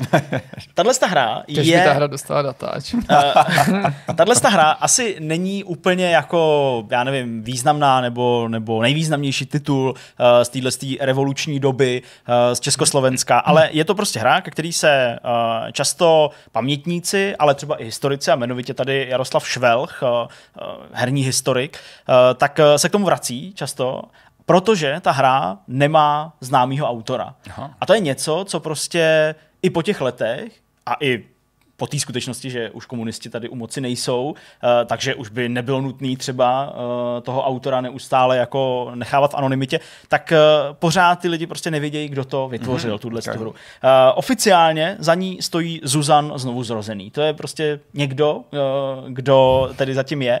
A historik Jaroslav Švelch, herní historik, tak sám říká, že prostě pátral hrozně dlouho, pátrá pořád, že už vyzkoušel prostě stovky takových malých textových, krátkých her prostě z téhle doby. Uh, mluvil se spoustou lidí, uh, kteří na téhle uh, hře potenciálně mohli pracovat, ale nezná jméno toho autora mm-hmm. a můžu dopředu prozradit, že ani František Fuka to není, uh, sám řekl, že to není Škoda. a ani právě třeba Stanley Hrda uh, nebo uh, Miroslav Fiedler mm-hmm. tak uh, říká, že prostě nevědějí, kdo to je a kdo to udělal, kdo je Zuzan znovu zrozený. Nicméně, ta samotná hra je zajímavá, uh, už jenom tím názvem, určitě uh, Indiana Jones uh, na vás Václavském náměstí 16. ledna 1989, eh, Palachův týden, bouřlivá doba a všechno.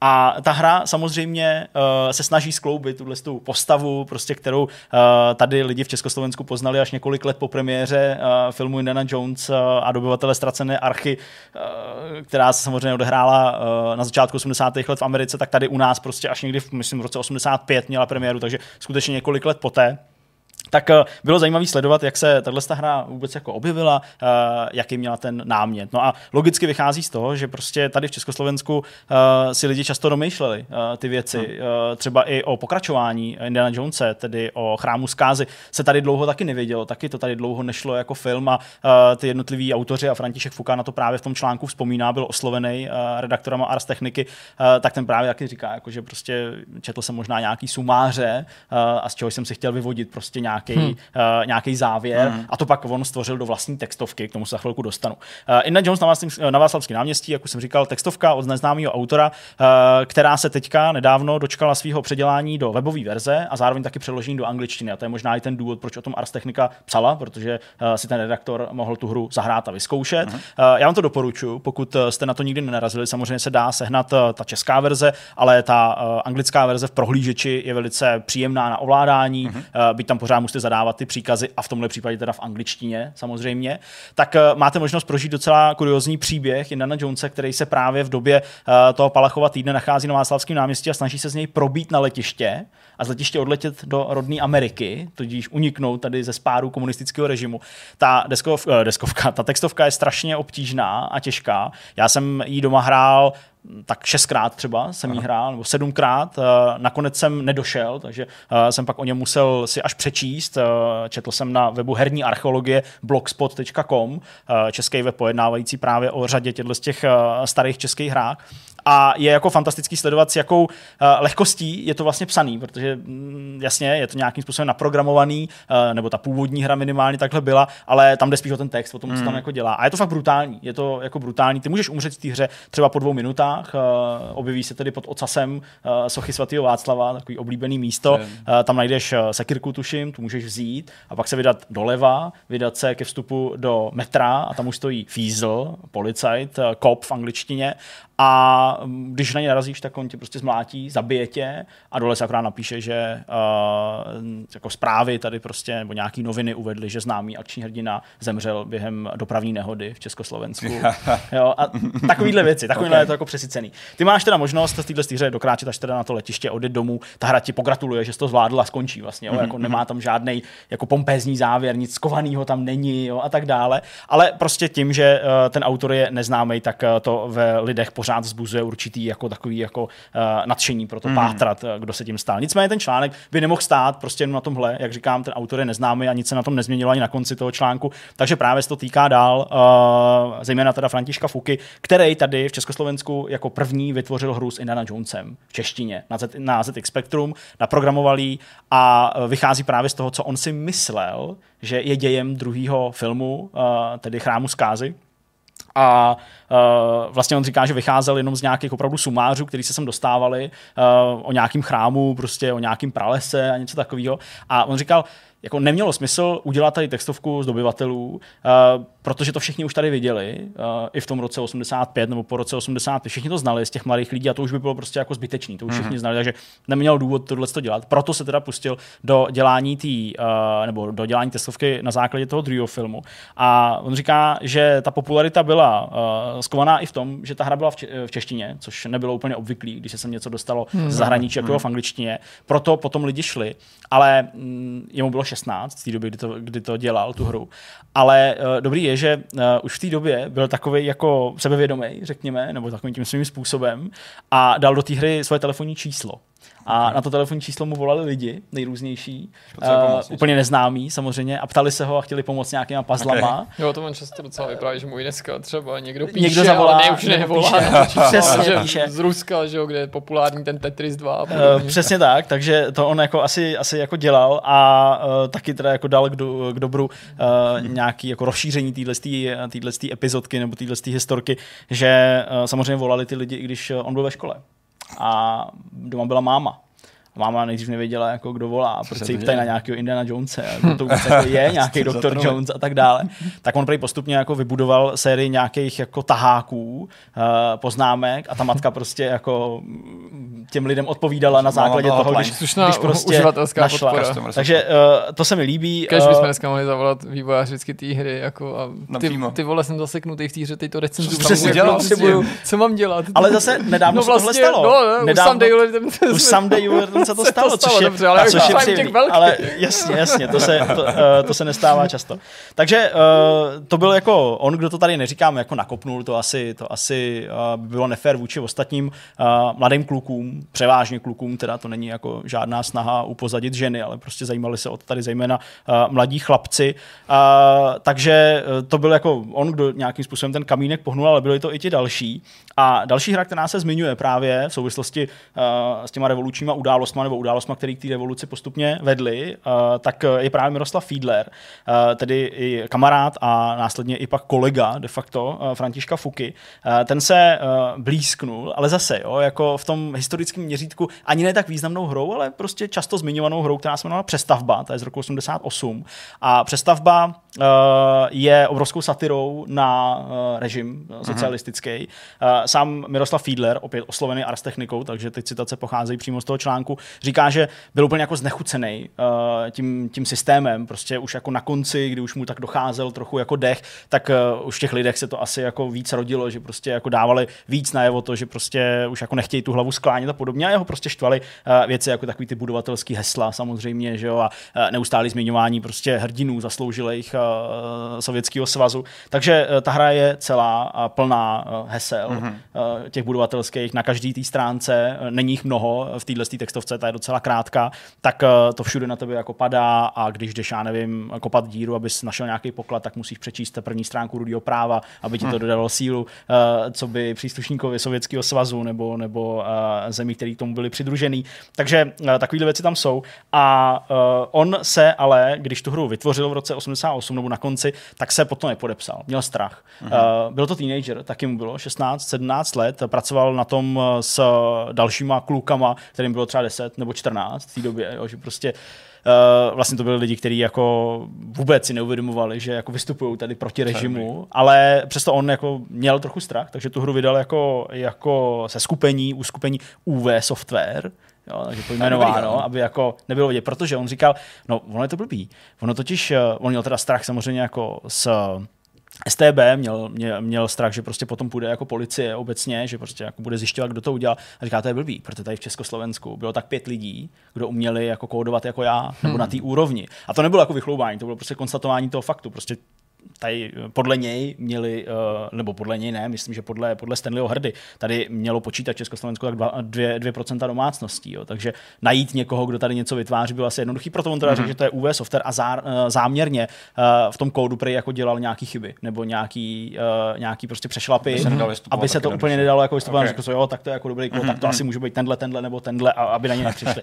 Až po pádu režimu se k tomu přiznal, k té hře, nebo jako uh, dodal si ten, dodal si ten kredit. Uh, ta hra Uh, například třeba uh, v jedné scéně tam najdeš uh, knihu Kapitál Karla Marxe, najdeš ji na záchodě, takže asi jako, tam asi si myslel, že jako patří třeba Miroslav Fiedler. je to aleťák. Uh, asi, asi takový hodnotný toaleťák. Nicméně cílem té hry je nalíst sochu Lenina v nějakém parku, a samozřejmě odpálit dynamitem. Mm-hmm. Že? Takže jako uh, to je takový hezký, hezký zletný cíl. Ale to, že to bylo navázaný na uh, právě něco jako protirežimního, nebo že měl uh, Miroslav Fiedler strach, tak vychází z úplně poslední závěreční obrazovky. A ta poslední obrazovka uh, láká k demonstraci na staroměstském náměstí. Sejdeme se tam 21. srpna a vlastně fungovalo to jako, jako pozvánka mm. jo, de facto mm-hmm. uh, k tomu, aby tam ty studenti, mladí lidi, protože k nikomu jinému by se to asi nedostalo, aby tam přišli, aby aby, aby přišli demonstrovat. Takže vlastně i v té hře, která sice byla taková jako satirická, tak ale stejně se prostě objevilo opravdu jako přímočarý, uh, přímočará nějaká výzva, jak proti tomu režimu v té době, hmm. uh, co by mladý člověk uh, vystoupit. Posledním člověkem, který tam tedy je zmiňován v tomhle tom článku, tak je už několikrát tady mnou zmiňovaný uh, Stanislav Hrda, nebo Stanley Hrda. Uh, ten taky miloval filmy americký, taky se k ním dostával Slovák, takže žil v Bratislavě. Uh, taky se k ním dostával podobným způsobem jako třeba František Fuka, ten zase jako dával k dobru, že uh, tady sledovali třeba nějaký arabský verze uh, a tak dále. Vůbec tomu nerozuměli, že jo, protože to bylo předabovaný, uh, nebo to takovým tím rychlodubbingem předabovaný, takže ta angličtina hrála někde na pozadí, ale oni tomu moc nerozuměli. Podobně on se tedy dostával i Stanley Hrda k těm filmům.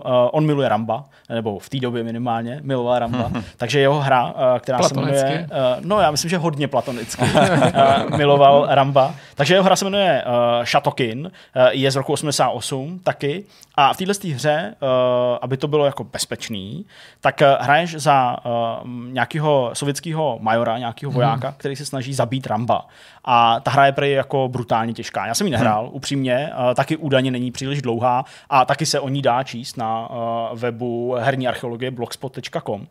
A v této hře tedy musí zabít Ramba a je to těžký proto, protože Rambo je tady v podstatě s osobněním západu a protože Stanley Hrda jako neměl rád komunistický režim, takže jako chtěl tomu Rambovi jako dopřát prostě tu slávu, takže nechtěl úplně nechat, aby ten Shatonkin ho zabil. Takže ty musíš opravdu dělat jako metodicky strašně jako věcí, nedělat ani jednu chybu, mhm. vždycky odpovídat úplně přesně, aby se jako dostal k tomu závěru, kde se tě Rambo podaří zabít. Jenomže i v této hře bylo takový určitý určitý skrytý poselství, ne možná tak přímočarý a křiklavý jako ve hře přestavba, ale tady, když si do té hry uh, zadal kód, jen tak, když si na klávesi napsal uh, magická tři písmenka KGB, uh-huh. tak uh, si hrál za Ramba a mohl Šatonkina zabít. Okay. Uh, takže tam to zase bylo, tam, dva mody, prostě. tam to zase bylo, zase bylo, uh, zase bylo opačně. Hmm. Uh, ani Stanley Hrda neví tedy, uh, kdo udělal Indiana Jonesa na Václaváku. Hmm. Uh, Švelch, tedy Jaroslav Švelch, uh, ten uh, historik, tak jako jsem říkal, ten se mě prostě zabývá strašně dlouho, ale není schopný prostě to odhalit a je to prostě taková nějaká jako velká neznámá tady, tady českého herního vývoje. Eh, ten článek je obsáhlejší eh, se spoustou nějakých citací a se spoustou nějakých jako vzpomínek a odkazů na tu, na tu minulost a historii, ale já jsem to tady chtěl připomenout prostě jenom z toho důvodu, abychom jako získali i určitou perspektivu, že prostě lidi asi v jakýmkoliv režimu, zejména mladí, se chtějí jako bavit nějakým hmm. způsobem, hmm. vyjadřovat nějakou svoji revoltu, takže někdo si prostě obarví hlavu a, a, a, a natuží a někdo prostě vyrobí hru, skrze kterou vás pozve na demonstraci demonstraci a to mi prostě přišlo hrozně hezký a i to spojení teda s Ars Technikou a tou skutečností, že si teda můžete zahrát Indiana Jonese hmm. ve webovém prohlížeči, mi prostě přišlo takový pěkný a, a zajímavý a navíc i symbolický v tom. To je hrozně fajn, období. že se o těchto věcech píše v zahraničí mimo nás. Jo, určitě. Je hrozně sympatický a, a že se dozvíme vlastně spoustu nových věcí uh, ze zdrojů, které nejsou nám úplně, úplně blízké. Hele, já když jsem si psal ty poznámky k tomu, tak mi to jako takhle, mm, jak to říct, no, jako říkal jsem si, uh, bylo by samozřejmě super, jsem si vlastně pozvat jako znovu třeba Fuku a ptát se konkrétně na hmm. tohle, jo, nebo jako prostě zvednout telefon a, a zkusit prostě najít kontakt na prostě, já nevím, uh, Miroslava Fiedlera, nebo, nebo jo, a, a ptát se těch lidech, uh, lidí, ale uh, já myslím, že i když o tom ty lidi chtějí mluvit, tak už jako po té době se jako, jako vybírají, s kým si o tom chtějí mluvit. A tohle je prostě jako příležitost, jo, protože opravdu často se na, na těch zahraničních webech tohle nerozebírá, takže vlastně tomu jako rozumím, že, že prostě dají do nějaký hmm. uh, míry prostě přednost. Ale uh, jo, jako myslím, že námětů na, na vzpomínání na historii je hodně. No měli jsme to tentokrát takový historický, ale myslím, že to vůbec nevadilo. Navíc zase náhoda tomu chtěla, že to tak sešlo, protože my se tady na těch tématech nedomlouváme, no. co nedomlouváme se, o nich ani neříkáme dopředu, takže jsme vlastně až předtím, než jsme zapli kamery, zjistili, že některé ty témata vlastně k sobě mají relativně blízko. Ale dokud, dokud tady nestalo... není dvě sty, tak, úplně stejný téma, tak to, pohodě, to jsme ještě, tam se nedostaneme. Tak eh, budeme ten vidcast dělat tak dlouho, dokud se to nestane a v ten moment všichni odcházíme. Tak. No tak než to tady nakonec rozpustíme, tak eh, můžeme se podívat podívat ještě na rozhovor a po něm samozřejmě myšmaš. Našimi dnešními hosty jsou herec a daber Bohdan Tuma, který můžete znát jako představitele pana Data ze Star Treku, Erika Cartmana ze South Parku, anebo český hlas herce Jima Kerryho. A... Dobrý den. Dobrý den. Tomáš Oramus ze studia Play by Ears, který za, stojí za hrou eh, Důkaz 111. Dobrý den. Tak vítejte u nás, pánové. Hra Důkaz 111 je tím důvodem, proč se dneska budeme tady spolu bavit, o níž si budeme povídat, tak já se zeptám nejdřív vás, Tomáši, kde se vlastně vzal nápad na mobilní hru, kterou nemusím sledovat, kterou můžu jenom poslouchat a která je uspůsobená i pro nevědomí třeba? Eh, já to vezmu asi trošku oklikou. Ano, to vzniklo nebo ten původní nápad nebyl úplně, jsem chtěl udělat jakoby mobilní hru pro nevědomé, ale mám strašně rád hry typu Heavy Rain, eh, takové ty vlastně rozvětvené příběhy. A říkal jsem, že bylo super něco takového jako udělat, což eh, vlastně asi úplně není možné, protože to jsou že, hry s milionovými rozpočty. Ale jelikož se nějak věnují zvuku, tak pak vlastně jsem říkal, tak kdyby to bylo jen jako zvukové, tak vlastně by to mohlo jít a nemuselo by to být tak náročné. A od toho to tak nějak už postupně šlo, vlastně, že jsem eh, si říkal, tak když to bude jen ve zvuku, pojďme to udělat i pro nevědomé. A tak nějak se na to vlastně celé nabalilo no. a vznikl vlastně důkaz. V jakou chvíli se přidal k vašemu týmu, ale k té složce toho dubbingu Bohdan Tuma a jeho kolegové? To je úplně jednoduchý, protože, protože on tam chtěl mít ty nejlepší z nejlepších, no tak přeci jenom taky, když budete mít stále Formule 1, tak taky budete chtít, aby vám řídil to auto Hamilton, že jo? No, tak. Já myslím, že to tady Bohdan vystihl. No, ale, ale, ale Tomáš tam měl, já si myslím, že z 99% samý špičkový dabéry. Je to tak? Je to tak, no. Hmm. By, bylo těžké kontaktovat kapacity českého dubbingu, protože předpokládám, že u audiohry je ten prožitek z poslechu a z těch hereckých výkonů možná ještě důležitější než u klasické videohry, protože ten hlas, ten zvuk, to je to, čím vnímáme to prostředí. Jak jste se kontaktovali? Protože to leckoho může napadnout. Je to nějaká prvotina, debit. Je těžký získat špičky českého dubbingu? Tak já jsem vlastně štěstí, že jsem se s většinou z nich už znal z nějaké jakoby, profesní zkušenosti ze studia, že jsme natáčeli reklamy, takže uh, to bylo vlastně o tom si zavolat, říct o co jde a já myslím, že Bohdan jako byl z toho nadšený, že se mu ten no, nápad spousta, líbil. Spousta lidí jsem ti dohodil na Ano, samozřejmě, to je radši. Protože ty lidi znám, že jo, jsem s nima v kontaktu pracovním, jiným ne samozřejmě. A nebo tady i s mnohama, s mnohými jsem i jako, jako přátelským vztahu.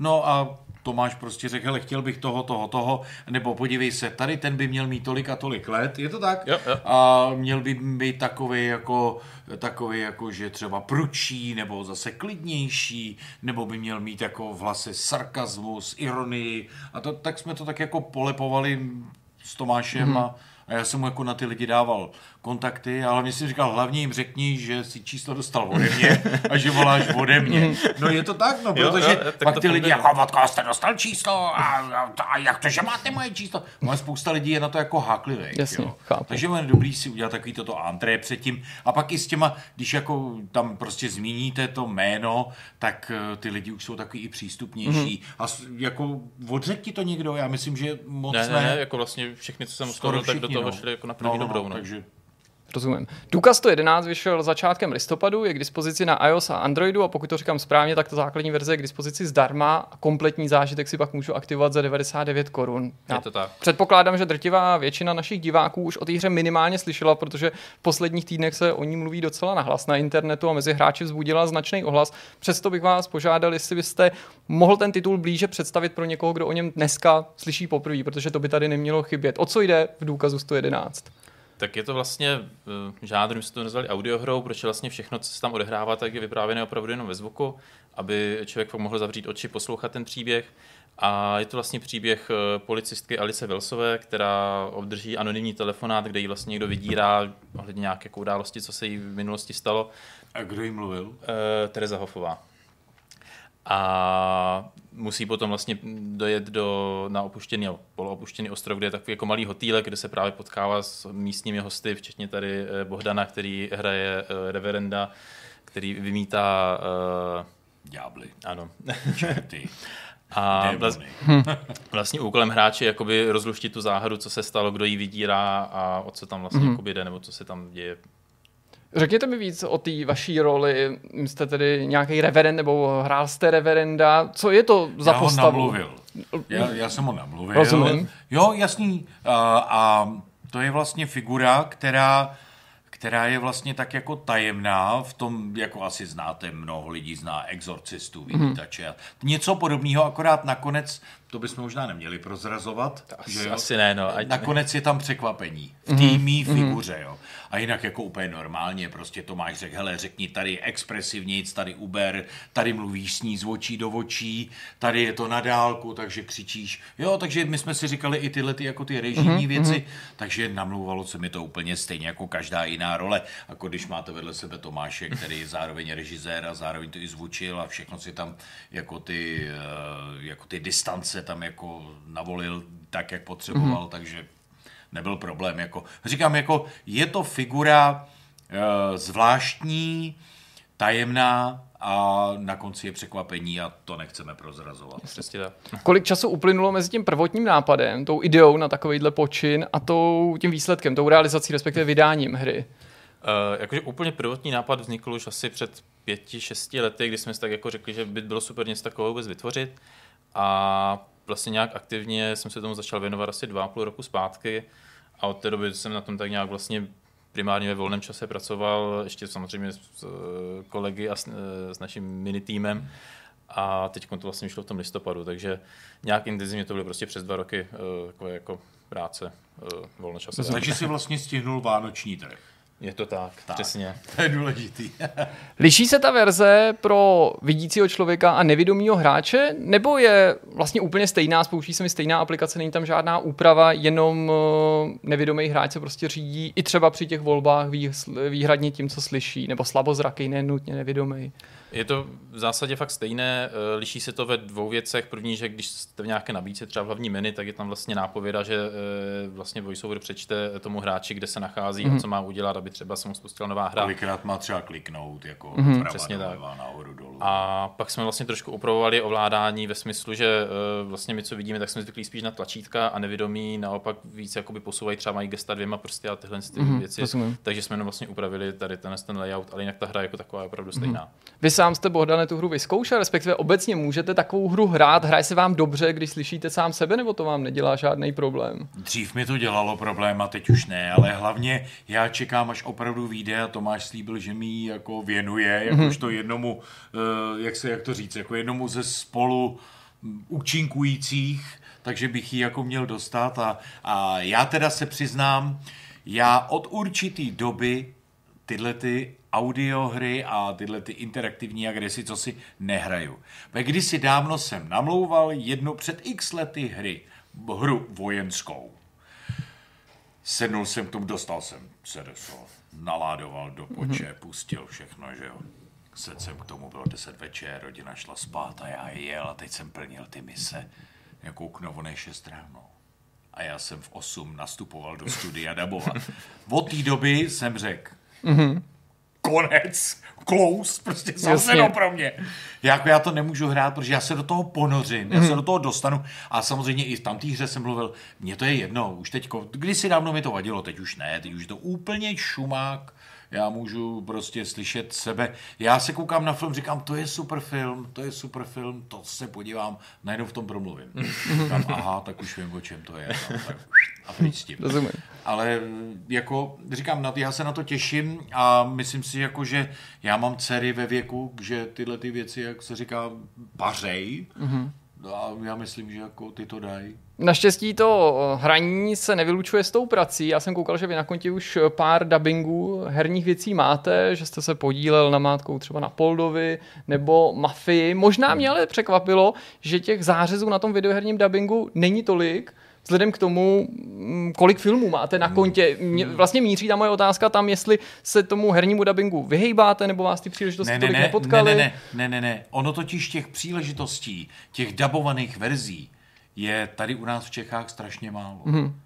Všimněte si, že jich není tolik. To rozhodně, to No, nesporně. takže já si myslím, jako, že Polda, to je 1 až 7, teď jako myslím se připravuje další, uh, Mafie taky, to jsme nedávno dělali, tak jako, jako já si myslím, že v tom top, co tady vyšlo, účinkuju. Tak Jasně. jako, To já hlavní si tam nemyslím, je. že bych byl nějak ochuzen, nebo opomíjen, nebo... Chápu, i to je perspektiva, kterou se No, na to dá hledět. No a tam, a říkám, a tam to, co jsme kdysi dávno dělali, to byla nějaká válečná, jako, e, možná to znáte, možná se to hrál. A byla to česká hra nebo zahraniční? Č- Česká. A nebyl to česká. Flashpoint? Jo, jo, jo, správně. Operace Flashpoint, ano, jasně. Ano, no, no, no. No Takže- tak to jste, takže to jste skutečně v těch nejlepších. No to tak to jsem v topu, jak se říká. Jasně, no tak eh, konec konců. Kam jít vejš? Star Trek, no, tady, kvalitní Hry a 111, že jo? To je, to je ještě vejš teďko. Povězte mi, je těžký propagovat hru Důkaz 111, tedy hru, která nekomunikuje s hráčem obrazem, um, připravit na ní trailery, obrázky, tak říkají, protože ty jsou pořád součástí těch propagačních materiálů. Jak je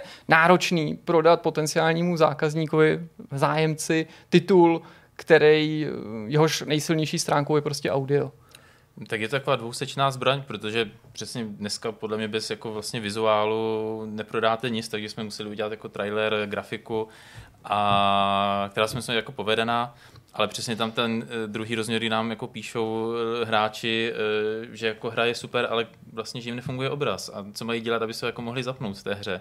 Že čekali, že to bude jak v tom traileru, takže jim jako poctivě odepisu, že tak je to jakoby schválně, ale no, je tam to riziko, ale Hmm. No to je zajímavé, že někoho přesto, že tam ten popisek je, nebo jasně deklaruje, o jaký zážitek se jedná, případně pokud ho někdo nečte, že fakt to hráče natolik Přesně, zmate. Že to těm lidem nedojde, že jo? A že stejně tam ten obraz člověk čeká. Je i ta otázka... Proč je to furt černý? Přesně, já mám něco s obrazovkou, já tam, já tam nic nevidím. Mimochodem pod n, jako tíhou Takový... takový, monitor! pod, pod, Co s tou kartou? pod tíhou těch otázek, je to vůbec jako relevantní otázka, jestli by třeba dodatečně tam nějaký obrazový režim mohl přibít, nebo to je něco, co by podle vás ubíralo spíš dojmu z toho audia, že by to odlákávalo pozornost nebo odčerpávalo? Eh, Mně to říká programátor co dva dny, pojďme tam dodělat nějakou jako grafiku a já mu co dva dny říkám, nedávejme tam grafiku, přesně bude to odvádět pozornost, bude to vybíjet baterku, je to vlastně jako zbytečné, že člověk by fakt měl, jako ta moje idea je, že prostě zavře ty oči a hraje. Ano, Nebo- rozhlasová hra. Přesně tak, takže hmm. já se tomu jako bráním. Neříkám, že se to nikdy nestane, ale eh, přijde mi, že vlastně by to trošku ztratilo to kouzlo hmm. potom. Z hlediska toho dubbingu, co by profese, liší se nějak podle vás dubbing herní, nějakého interaktivního díla od dubbingu seriálu nebo filmu? Zásadně. Tady jdete sám za sebe. Tady nemáte vzor, mm-hmm. tady neděláte kopii nebo plagiat něčeho. Mm-hmm. Vy se musíte přizpůsobit klasický televizní nebo to uh, seriálu, filmu, se musíte přizpůsobit té figuře. Tady, jestli si uděláte pauzu za prvním slovem, za třetím nebo za pátým, to už je na vás. Jak to pojmete? Jestli tam bude větší otazník, menší mm-hmm. otazník, když to tam na tom obraze je to jasně daný. Tam jako je to neodiskutovatelné. Tak ten, ten, to je ten zásadní rozdíl. Tam děláte kopii něčeho, mm-hmm. tady jdete za sebe. To, je, to, to mám rád třeba právě v těch rozhlasových hrách. Tam je to Jako, mm-hmm. tam, tam vlastně si můžete, tam máte i tu, jak jsi o tom mluvil Tomáš, tu představu. Jo, ty, že si vlastně představíte a každý si to představí jinak. Mm-hmm. Ty kulisy třeba, mm-hmm. ty figury, jak vypadají.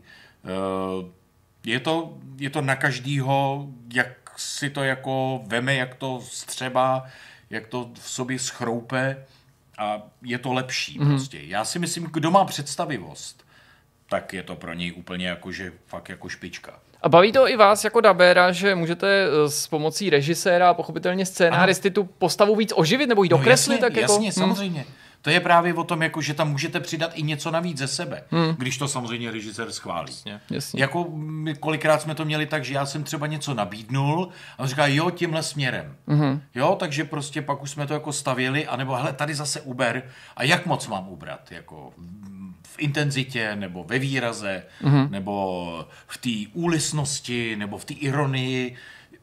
Hele, zkus, nabídni něco. Tak jsem něco udělal, hele, trošku to už je moc málo, přidej. Jo, jako, že Jo, jsme jako tímhle tím no. způsobem jsme jako točili. Takže to nebylo prostě, jak se říká, hrc člověk přijde prostě namluví to a jde domů, protože tam, říkám, je to rychlejší eh, v tom obrazovém vnímání, kdy máte ten, eh, ten vzor, nebo vidíte ten děj, hou, hejbou se tam ty herci, že jo, klapou nějak tou hubičkou, takhle my jsme si mohli opravdu dělat, co jsme chtěli. Mm-hmm.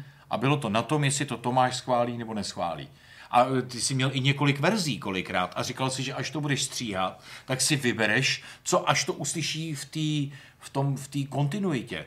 Takže podle toho si tam dosadí tu míň nebo víc, nebo tu tižší, hlasitější, jo, mm-hmm. že, že tímhle tím způsobem. Takže to si myslím, že pro tebe asi bylo docela těžký potom, a... jako že to nebylo hned, jako jo, že... Ale je tam ještě jako druhý faktor, že u toho dubbingu vlastně člověk, když dabuje film, tak prostě udělá scénu, jde dál, udělá scénu, jde dál.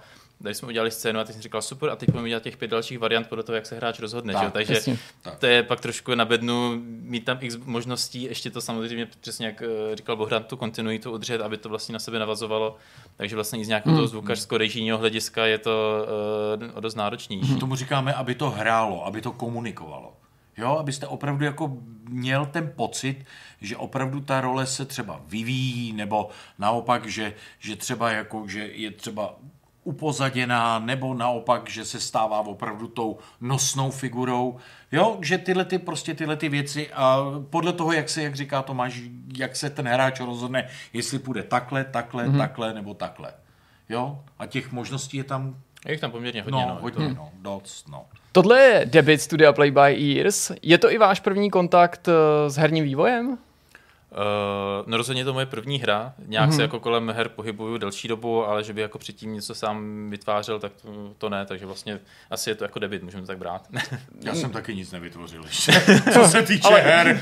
Teď, teďka je to třeba na cestě, že jo? No vlastně já i tam jsem chtěl zamířit s tou další otázkou, jestli třeba eh, můžete do budoucna potenciálně tu spolupráci prohloubit stran toho, jestli máte už teďka ambici, že by na Důka 111 nějaká hra navázala. Důkaz Z jinýho pro- 112. No, ne nutně, 13. úplně jiný příběh, nebo jestli by se právě třeba mohli vrátit některý z těch postav, třeba jako je ta Bohdanova, nebo jestli jsou vůbec nějaký plány další. Máš nějakého scénáristu, který by už jako měl... Scenárist, scenárista by byl, uh, plány taky jsou, tak uvidíme Kde podle, na to vzít? podle ohlasu. Ano, Podle toho eh, přesně, jak se tahle ta hra, jestli začne, jak se říká, regulérně prostě vydělávat. Hmm. A když to začne vydělávat, tak není Přesně eh, tak, no. nejmenší problém investovat do vývoje další hmm. hry. A Je, je to přesně o tom, no. 112. Jakože uvidíme, A nebo jak- 110, že by si udělal ještě tu před, Prequel, prequel uděláme. před no jasně, no, před, takže 110. O, A nebo 100, origin příběh Reverend. Je No, pravda, ježiš. že nám uh, někteří hráči psali, že jako zrovna postava Reverenda jako zaujala a že by jako chtěli vlastně vědět ten jeho příběh, proč oni tam docela jako vlastně naznačený, No, vidíte ta to. jeho minulost. takže jsme Takže- to asi udělali dobře, když No, no, no, no, no. fanoušci, jako už, už máš teda fanklub vyloženě. No asi, tak že něco se jako rýsuje, no. No, tak proč ne? Takže příště už, spolu ne, to už to chtějí, už to chtějí. No a když jsme se k tomu dostali, jaký jsou ty dosavadní ohlasy, co se hráčům líbí a na druhé straně, co se jim třeba i nelíbí, tím nechci mířit nějaký jako tvrdý kritice, ale je třeba něco, co uh, fanoušci spochybnili nebo se jim nezdálo a vy jste Nebo si mají toho... výhrady, že? No jasně, ale mohli jste si z toho třeba i odníst nějakou zpětnou vazbu, který, že jste si řekli, jo, jako tohle třeba se mi neposlouchá dobře nebo nečte dobře, ale něco na tom je, mohli bychom to upravit nebo Jo. do příště vylepšit. Jako byly nějaké reakce vlastně spíš na drobnější chyby, které tak nějak postupně se snažíme opravit, eh, vychytat. A asi nějaká největší kritika byla třeba na délku hry, kdy vlastně ta hra má plus minus dvě hodinky, což jako chápu, není to, To není- úplně... to není eh, nic hroznýho. eh, Není to zaklínač, kterého hrajete 300 hodin, ale i tak to bylo poměrně jako Teď já jsem to náročné říkal, a tam já jsem to spousta řík- těch odboček. Já jsem to říkal, já z těch 13 misí za tu noc splnil tři a začal jsem v 10 a skončil v 6 ráno, že jo? Dala by se taková hra dělat třeba i epizodickým formátem, to znamená, že by vycházela na pokračování, mělo by to smysl, mohlo by to třeba urychlit ten proces, zároveň by mohli mít hráči z toho pocit, že jsou jako v těsnějším kontaktu a že pravidelně dostávají novou porci? Jako určitě jedna z možností, kterou nějakým způsobem jako zvažujeme, že by se to dalo udělat. Myslím si, že princip podobně, jak třeba bylo Walking Dead od Telltale nebo tyhle ty hry by mohl fungovat. Eh, Otázka, jak dlouhé by musel být epizody, vzhledem tomu, že tady ta hra má jako sama o sobě dvě hodiny, tak Chápu. kdyby to byly třeba nevím, tři čtvrtě hodinovky, tak by to jako mohlo fungovat. Tak, hmm. Říkám, je to jedna z možností, co nějak jako, na kterou taky přemýšlíme. A co potenciálně další platformy? Já chápu, proč je ta hra ušitá na míru mobilním zařízením, dává to smysl, ten obraz jsme říkali, že není tady to rozhodující, dobře se to ovládá, mobil má dneska v kapse skoro každý, konec konců i nějaký smartphone, nějaký jednoduchý, ale dokážu si představit, že když už člověk má ten hotový produkt, že začne přemýšlet, no tak už to je na tabletu, tak možná by to mohlo být na počítač nebo na nějakou Apple TV, něco takového. Uh, jako počítače asi ne, spíš bychom šli opačným směrem, že nás lákají chytré hodinky, Apple Watch. Mm-hmm. Bychom jako chtěli udělat nějakou verzi, pokud to bude fungovat. to na to, to abych měl lupu pak na to. No však právě tam jenom jako budeš posouvat prstem. Nejasný, a- tam si prdneš sluchátka, nebo vlastně to už se je dneska to s jenom drátem, bezdrátový, no. Že člověk tu chvíli už by nemusel ani na ten No mobil jasný, vůbec jakoby no. šahat. Udělá A- člověk udělá cvak cváka. A samozřejmě taky by mohlo to. být zajímavé třeba nějaké Android Auto, CarPlay, vlastně mít to jako takovou společnou zábavu prostě při cestách, eh, já nevím, s rodinou někam, tak eh, Hmm. se všichni můžou dohadovat, která z těch možností vlastně eh, jako bude, tak kudma se budou výdat ten příběh. Takže Hmm. to jsou takové nějaké dvě cesty, které nám přijdou zajímavé a uvidíme. No. Jak To by... může, to je, pardon, No. jenom, že to je úžasný, že ty vlastně můžeš jeden den se třeba ubírat tímhle směrem v té hře a pak si to pustíš znova a druhý den se ubíráš jiným směrem, že jo? Hm, to, je, to je dobrý. Mimochodem, eh, jaká je ta znovu hratelnost, když na to Bohdan narazil? Fungovalo by to, kdybych si ten příběh chtěl zopakovat víckrát a zvolil tu jinou cestu? Víte určitě, na co se ptám, že některé ty hry k tomu přímo povzbuzují, experimentovat s tím příběhem. Jiný, mm, už při tom opakovaném hraní má člověk pocit, že se vyčerpávají, že mi sice nabízí alternativní průchod, ale já vím, že už jako po druhý vlastně poslouchám ten stejný příběh jenom no s jinýma jasný. variacemi. No jasný, no. Fungovalo by to tady? Já si myslím, že to jako funguje, že i ty ohlasy, co máme od lidí, že to hráli třeba dvakrát, třikrát, vlastně jsou poměrně jako pozitivní a zároveň vlastně ta hra ovliv, nebo tak, jak vlastně procházíte tou hrou, tak to ovlivňuje vlastně to zakončení, který je tam vlastně 8 a záleží na tom, jak postupujete tou hrou. Není to, že prostě pět minut před koncem se rozhodne tak a teď dáte nějakou možnost a podle toho se vám objeví jako konec. Takže i to vlastně, jak hrajete tu hru, potom rozhoduje o tom, jak skončí. Vzhledem k tomu, že jste Bohdane nějaký hry už daboval a pustil jste se do tohohle projektu, tak uh, předjímám, že moderní technologie se vám líbí a nijak se jim nebráníte. Jak moc k ním ale máte blízko? Už jste říkal, že ty hry to se teďka trošičku straníte, ale obecně no mě ne, zajímá. no časově, No, já to já jsem pak z tohoto tak jako, jako normálně, jako nejsem žádný extra lumén, na to mám dcery, který mi s tím letím pomáhají, který to mají v malíku. Eh, Mám dvě, Eh, jednu starší v trošku víc, ty je 26, ta už jako, protože chodí do zaměstnání, ta už jako moc k tomu netíhne, ale ta 14 letá, no to je, to je péro teda. Ta jede ty věci jako, pro- ní jsem si právě myslel, že pro ní by to bylo tohleto dobrý, no.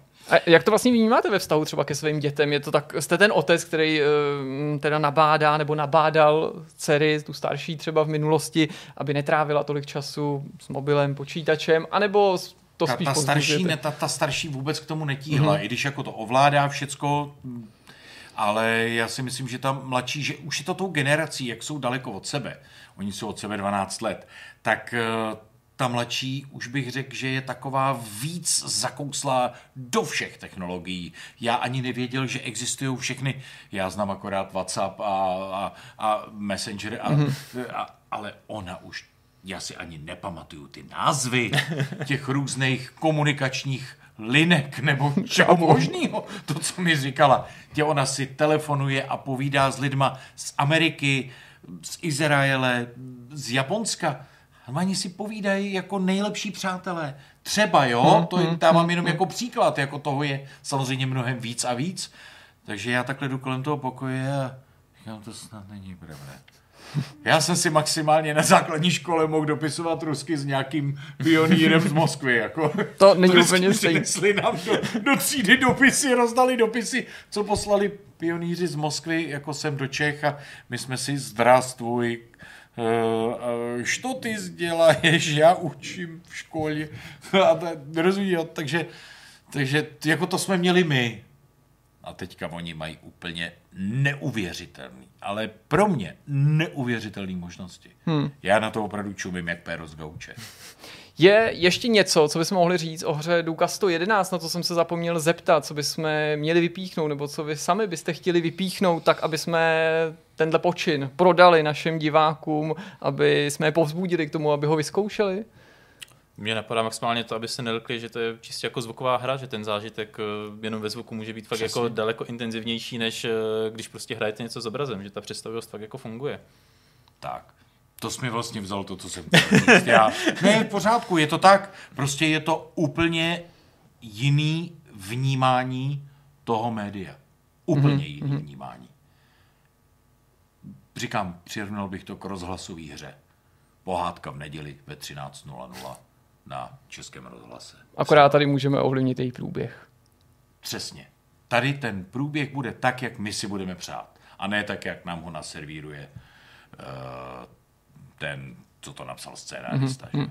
No, já myslím, že to je pěkná tečka za tím naším povídáním. Ještě jednou vám moc krát děkuju, pánové, že jste přišli do našeho studia, že jste se nechali mnou vyspovídat. Věřím, že se to i našim divákům líbilo. Přeju hodně štěstí hře Duka 111, celému studiu Blade by Ears, samozřejmě i vám, Bohdane, a věřím, že se s vaším hlasem setkáme třeba v nějakém dalším takovýmhle audio počinu.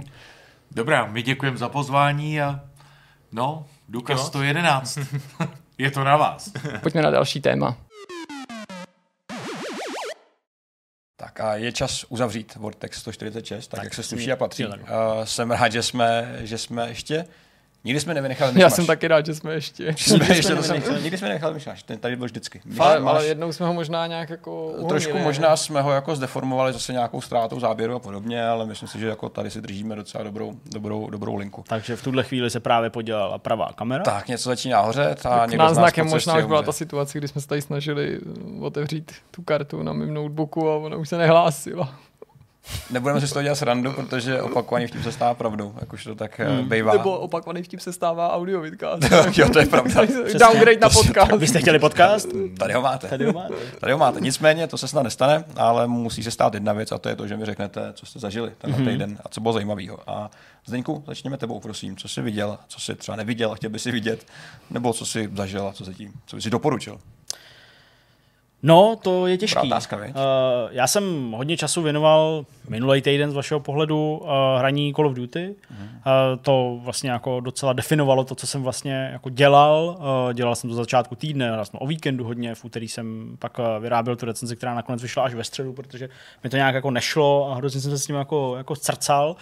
Ale to vlastně jako hodně ovlivnilo to, co jsem mohl dělat nebo nemohl dělat. Uh, nicméně jsem zkoušel nějaký jako další next genový tituly. Uh-huh. Chvilku jsem hrál NBA uh, 2K21 s next gen updatem. Chystáme se ještě na nějaký stream, tak uvidíme, kdy uh, proběhne. Uh, byl jsem strašně jako zvědavý právě, jak to po tom uh, traileru, že, jo, který ukazoval ty next gen skvěle. vlastnosti. Uh, vypadal podobně skvěle jako nedávno zveřejněný trailer z Madnu, uh-huh. NFL 21, taky z next genový vypadá verze. první hra za 70 USD. Přesně, eh, 70 USD od EA, tak eh, jsem byl hrozně natěšený, strašně, úplně jako moc. Říkal jsem si, ty vole, to video vypadalo prostě úplně, to bylo nereálný úplně, no, takže to bylo nereálný, prostě jako ta hra vypadá jako hezky, ale Okay. okay. je daleko teda za tím mým očekáváním nahypovaným z toho, z toho videa.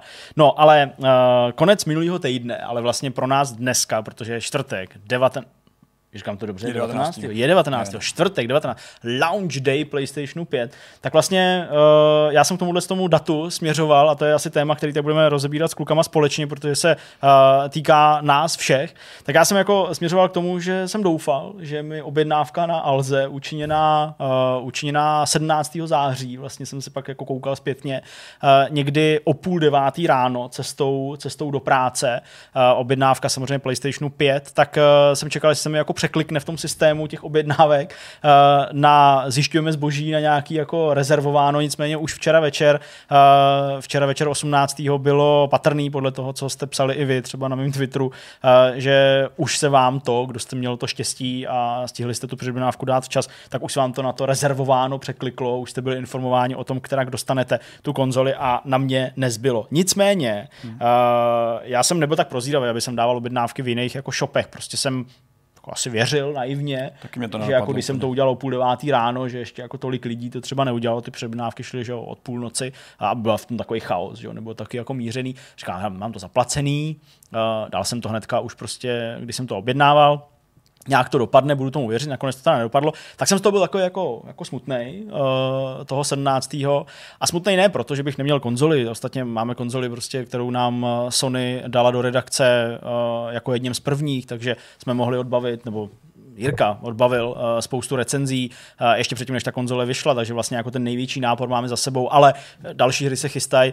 Takže nešlo o to, že bychom neměli tu konzoli, nebo že bych já ji doma neměl postavenou prostě vedle televize a nemohl jsem na ní nějak jako hrát a, a tak dále, ale šlo zejména o to, že prostě přijdou další tituly a logistika tady a, a je, je, je, jasný, že prostě ty recenze pak budou muset být z nextgenových konzolí, tak abyste prostě viděli to nejlepší, nebo jak ty hry vypadají.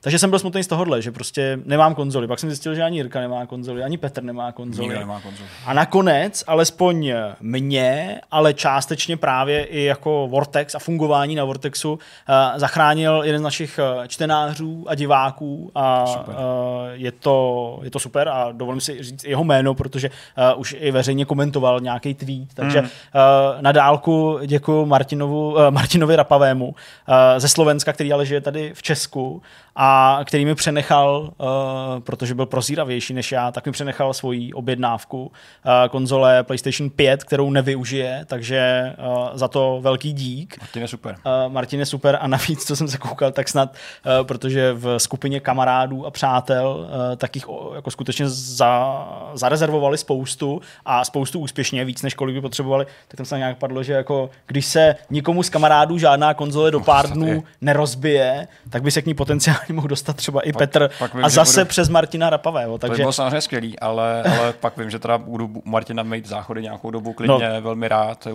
to je nádobí, jasný. úplně Ale samozřejmě. jazykem. To je jasné. Hele, za PS5 klidně jazykem budu, umeju cokoliv, co budeš Martin, Přesně tak. to přijde. A samozřejmě ti zaplatím do konzole. Takže vlastně to byl, to byl takový jako hezký, vlastně takový jako vřelej závěr toho, toho To celého týdne, vlastně týhle jako Odyssey k eh, PlayStationu 5.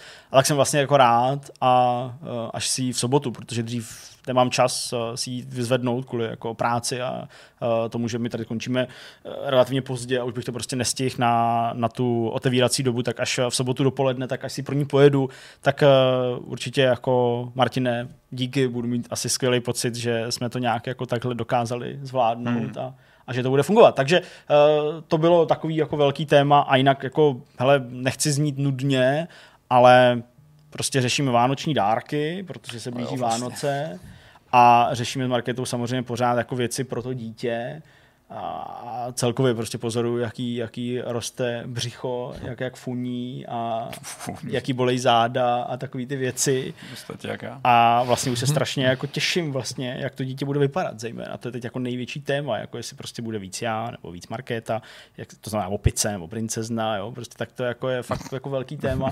A my máme nějaký takový ten jako 3D scan, nebo co to je, falešnou fotku 3D udělanou. 3D tiskárně vyrobenou. Na 3D tiskárně vyrobenou, Plot. uh, tak uh, tam už jako je vidět prostě jako nějaká linie rtíků a, a nosu. A jsem takový jako rozněžněný a těším se na to. No. Včera mě otec pochválil, že jsme prej vzorný, protože už máme skoro všechno koupený. Super. Tak uh, když vás pochválí otec, zároveň lékař, tak uh, jsem byl takový hrdý. Znáš, že to děláš dobře docela zatím. Takže zatím, zatím že aspirace být dobrý táta nejsou úplně pošlapaný, jak to je. Zatím ne, ono to přijde. Já To myslím přijde. jako To úder to kladivem. ještě Přesně tak.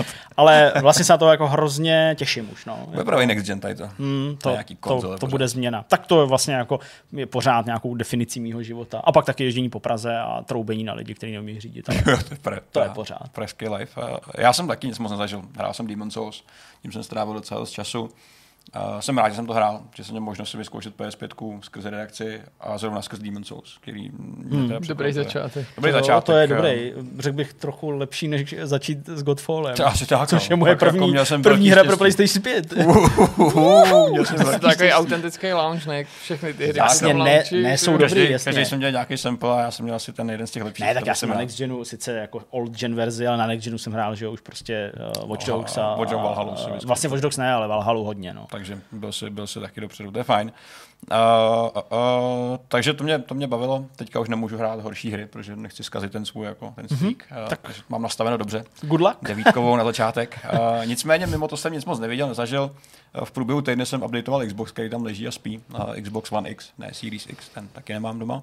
A zapnul jsem si Forzu Horizon při té příležitosti jako hmm. zahrát si na 15-20 minut. To bylo skvělý. Ale já po těch, po té době mě vlastně překvapuje, jak je ta hra pořád skvělá. No, tak ty si hrál, že jo, Dirt 5, Need for Speed, eh, Hot Pursuit Remastered. No, a musím říct taky, jako když, když skončila jedna generace závodních her, nebo jedna generace konzolí a s ní závodních her, tak Horizon 4 je skutečně ze všech snad nejkomplexnější v té kvalitě, v tom poliši, hmm. v tom, co přinesla, Asi, v tom, jo, no v tom, jak vyladěný to je. A je to jedna z těch her, kde by si zpětně dokázal to hodnocení ještě nabouchat vejš. Skrz to, jak vlastně udržela ten náskok. Ano. Jak ho nastavil, ale ještě udrželi a prohloubili. Rozšíření. To, že to nikdo content. jako nedokázal ne překonat, ale ani dorovnat. Přiblížit se aspoň v jedné hmm. oblasti té hry. Hmm. On prostě je špičková vizuál, grafik. No, ono to Gran Turismo je prostě úplně jiný. I to, i to, i to, i to sport je prostě byť je trochu odlehčenější, ano. tak ale furt je jiný a, a prostě Pořád tohle se jako rozrostlo, ale ranku ta hra, to, co no. Horizon jako dělá, je vlastně next gen na starý konzoli úplně jako jednoznačně. Jo? Jakože Oni si možná Playground nastavili takovou laťku, že to bude podobně jako s Half-Life, jako kam chceš jít dál s Forza Horizon, jako budeš ten kontinent, motorky, nový letadla, Jasně. cokoliv. Jakož, takže hrál jsem 20 minut, říkám si, hele, to je fakt prostě super. A pak jsem se k tomu možná nevrátil, tím to skončil.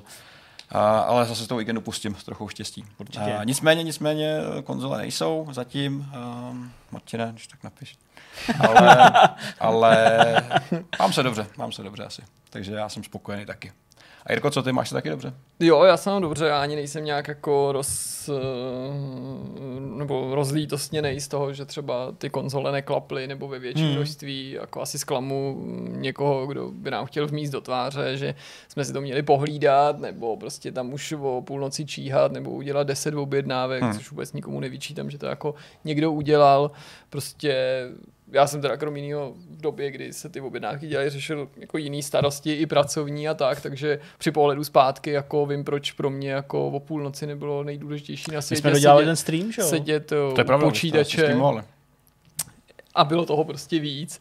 A hmm. samozřejmě, kdyby to klaplo, tak by to bylo jako super, ale tím, že jsem už tady byly nějaký náznaky, že to pracovně nás nějak jako úplně nevykolejí, tak to je pro mě jako největší radost, než to, jestli tu konzoli nakonec bude Petr Zdeně. Kirka, protože teď je fakt důležitý, jako aby se to dalo nějak prokombinovat, samozřejmě společně s novým Xboxem a neovlivňovalo to nějak nepříjemně naší práci a pokud to Max bude spojený s nějakou nutností vozit to tam a zpátky, no tak prostě se stane.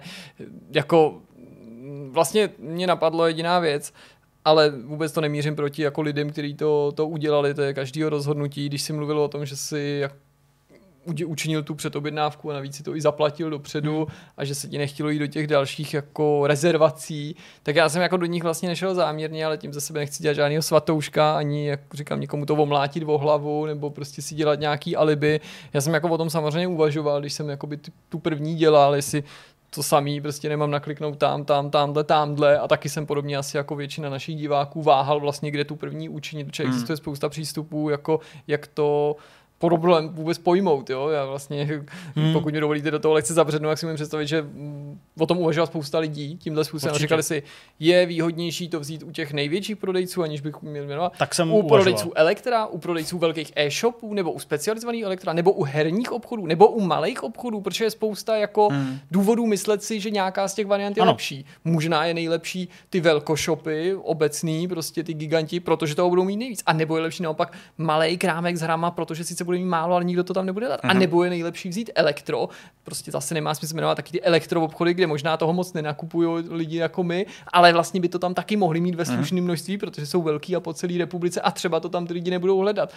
A já jsem jako se pro něco rozhod, podobně asi jako spousta našich diváků a potenciálních zájemců, a vlastně už od začátku se mluvilo o tom, že svý šance můžeš kromě jiného zkusit ne nutně znásobit, ale trochu posílit tím, že to foukneš na ty další. Uh-huh. A to jsem mohl jako udělat. A já vím, že jsem to jakoby neudělal a z, dobře si vzpomínám na to, proč jsem to neudělal, protože mi prostě přišlo, že se ten problém bude jenom jako zhoršovat, že se to jako zacyklí, jo. A teď to možná zní, ale nechci, aby to tak vyznělo, že vyčítám těm, kteří si udělali víc předobjednávek, že to někomu jinému potenciálně vyfoukli, nebo že se ten problém trochu zhoršoval, konzolí je stejný počet, ale že je taková nejasná situace, kolik těch předobjednávek je platných a kolik ne. Ale ono je to jedno, protože si konzole stejně někam rozprsknou, ale vlastně jsem se nechtěl stát součástí tohoto toho kolotoče. zatím. A t- jako ano, riskoval jsem, že se na mě nedostane a nedostalo a z druhé strany jsem vlastně se chtěl vyhnout tomu, že budu mít jako v úzovkách pět konzolí a nešlo o to, že bych se nebál, jako, nebo bál toho, že mi zůstanou a tak dál. A že, že si je budu muset odníst a budu doma na ně koukat a už tam ani nevejdu, protože tam budou jenom ty konzole.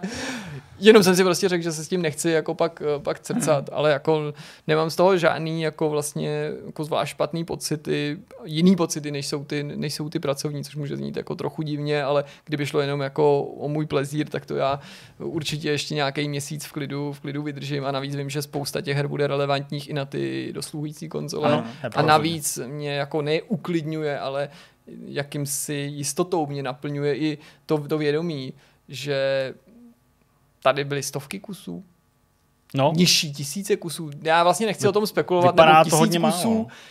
Prostě ten, ten procent nebo podíl těch hráčů, kteří na ty konzole dosáhli, je teďka tak nízký a bude tak nízký do konce toho roku, že vím, že budou pro naše čtenáře a diváky pořád jako Relevant, velmi relevantní hmm. i ty testy těch, těch stávajících verzí. A proto jsem konec konců třeba Segboje, tu recenzi, tak hodně věnoval těm dojmům z té P4 a mám pocit, že jsme jedni z mála, kteří si na světě, nejenom jako v Česku, já jsem to neprocházel tady, kdo co dělal, prostě jsem na to neměl čas, ne, že bych tím nějak pohodnul, ale koukal jsem, že v době, kdy jsem to já recenzoval, ani na světě v Koro nebyly P4 recenze, hmm. toho já jsem tam chtěl dát, protože jsem ve chvíli, kdy jsem měl pocit, že to je dobrá hra, tak jsem chtěl zjistit, jestli je dobrá i pro P4, nebo jestli je to nějaká hra druhé kategorie a bylo to samozřejmě to dobré zjištění, že je to super i pro lidi, kteří hmm. PS5 mít nebudou nebo se jí v nejbližší době nechystají nakupovat, takže žádná trudomyslnost toho. No a jednu věc jsem viděl, o víkendu s Magdalenou, docela zase pěkný film, pohádka. Eh, je to už z roku 2015 a je to Malý princ, ale není to teda jako přímá adaptace, je to 3D animák nebo moderně dělaný no, animák.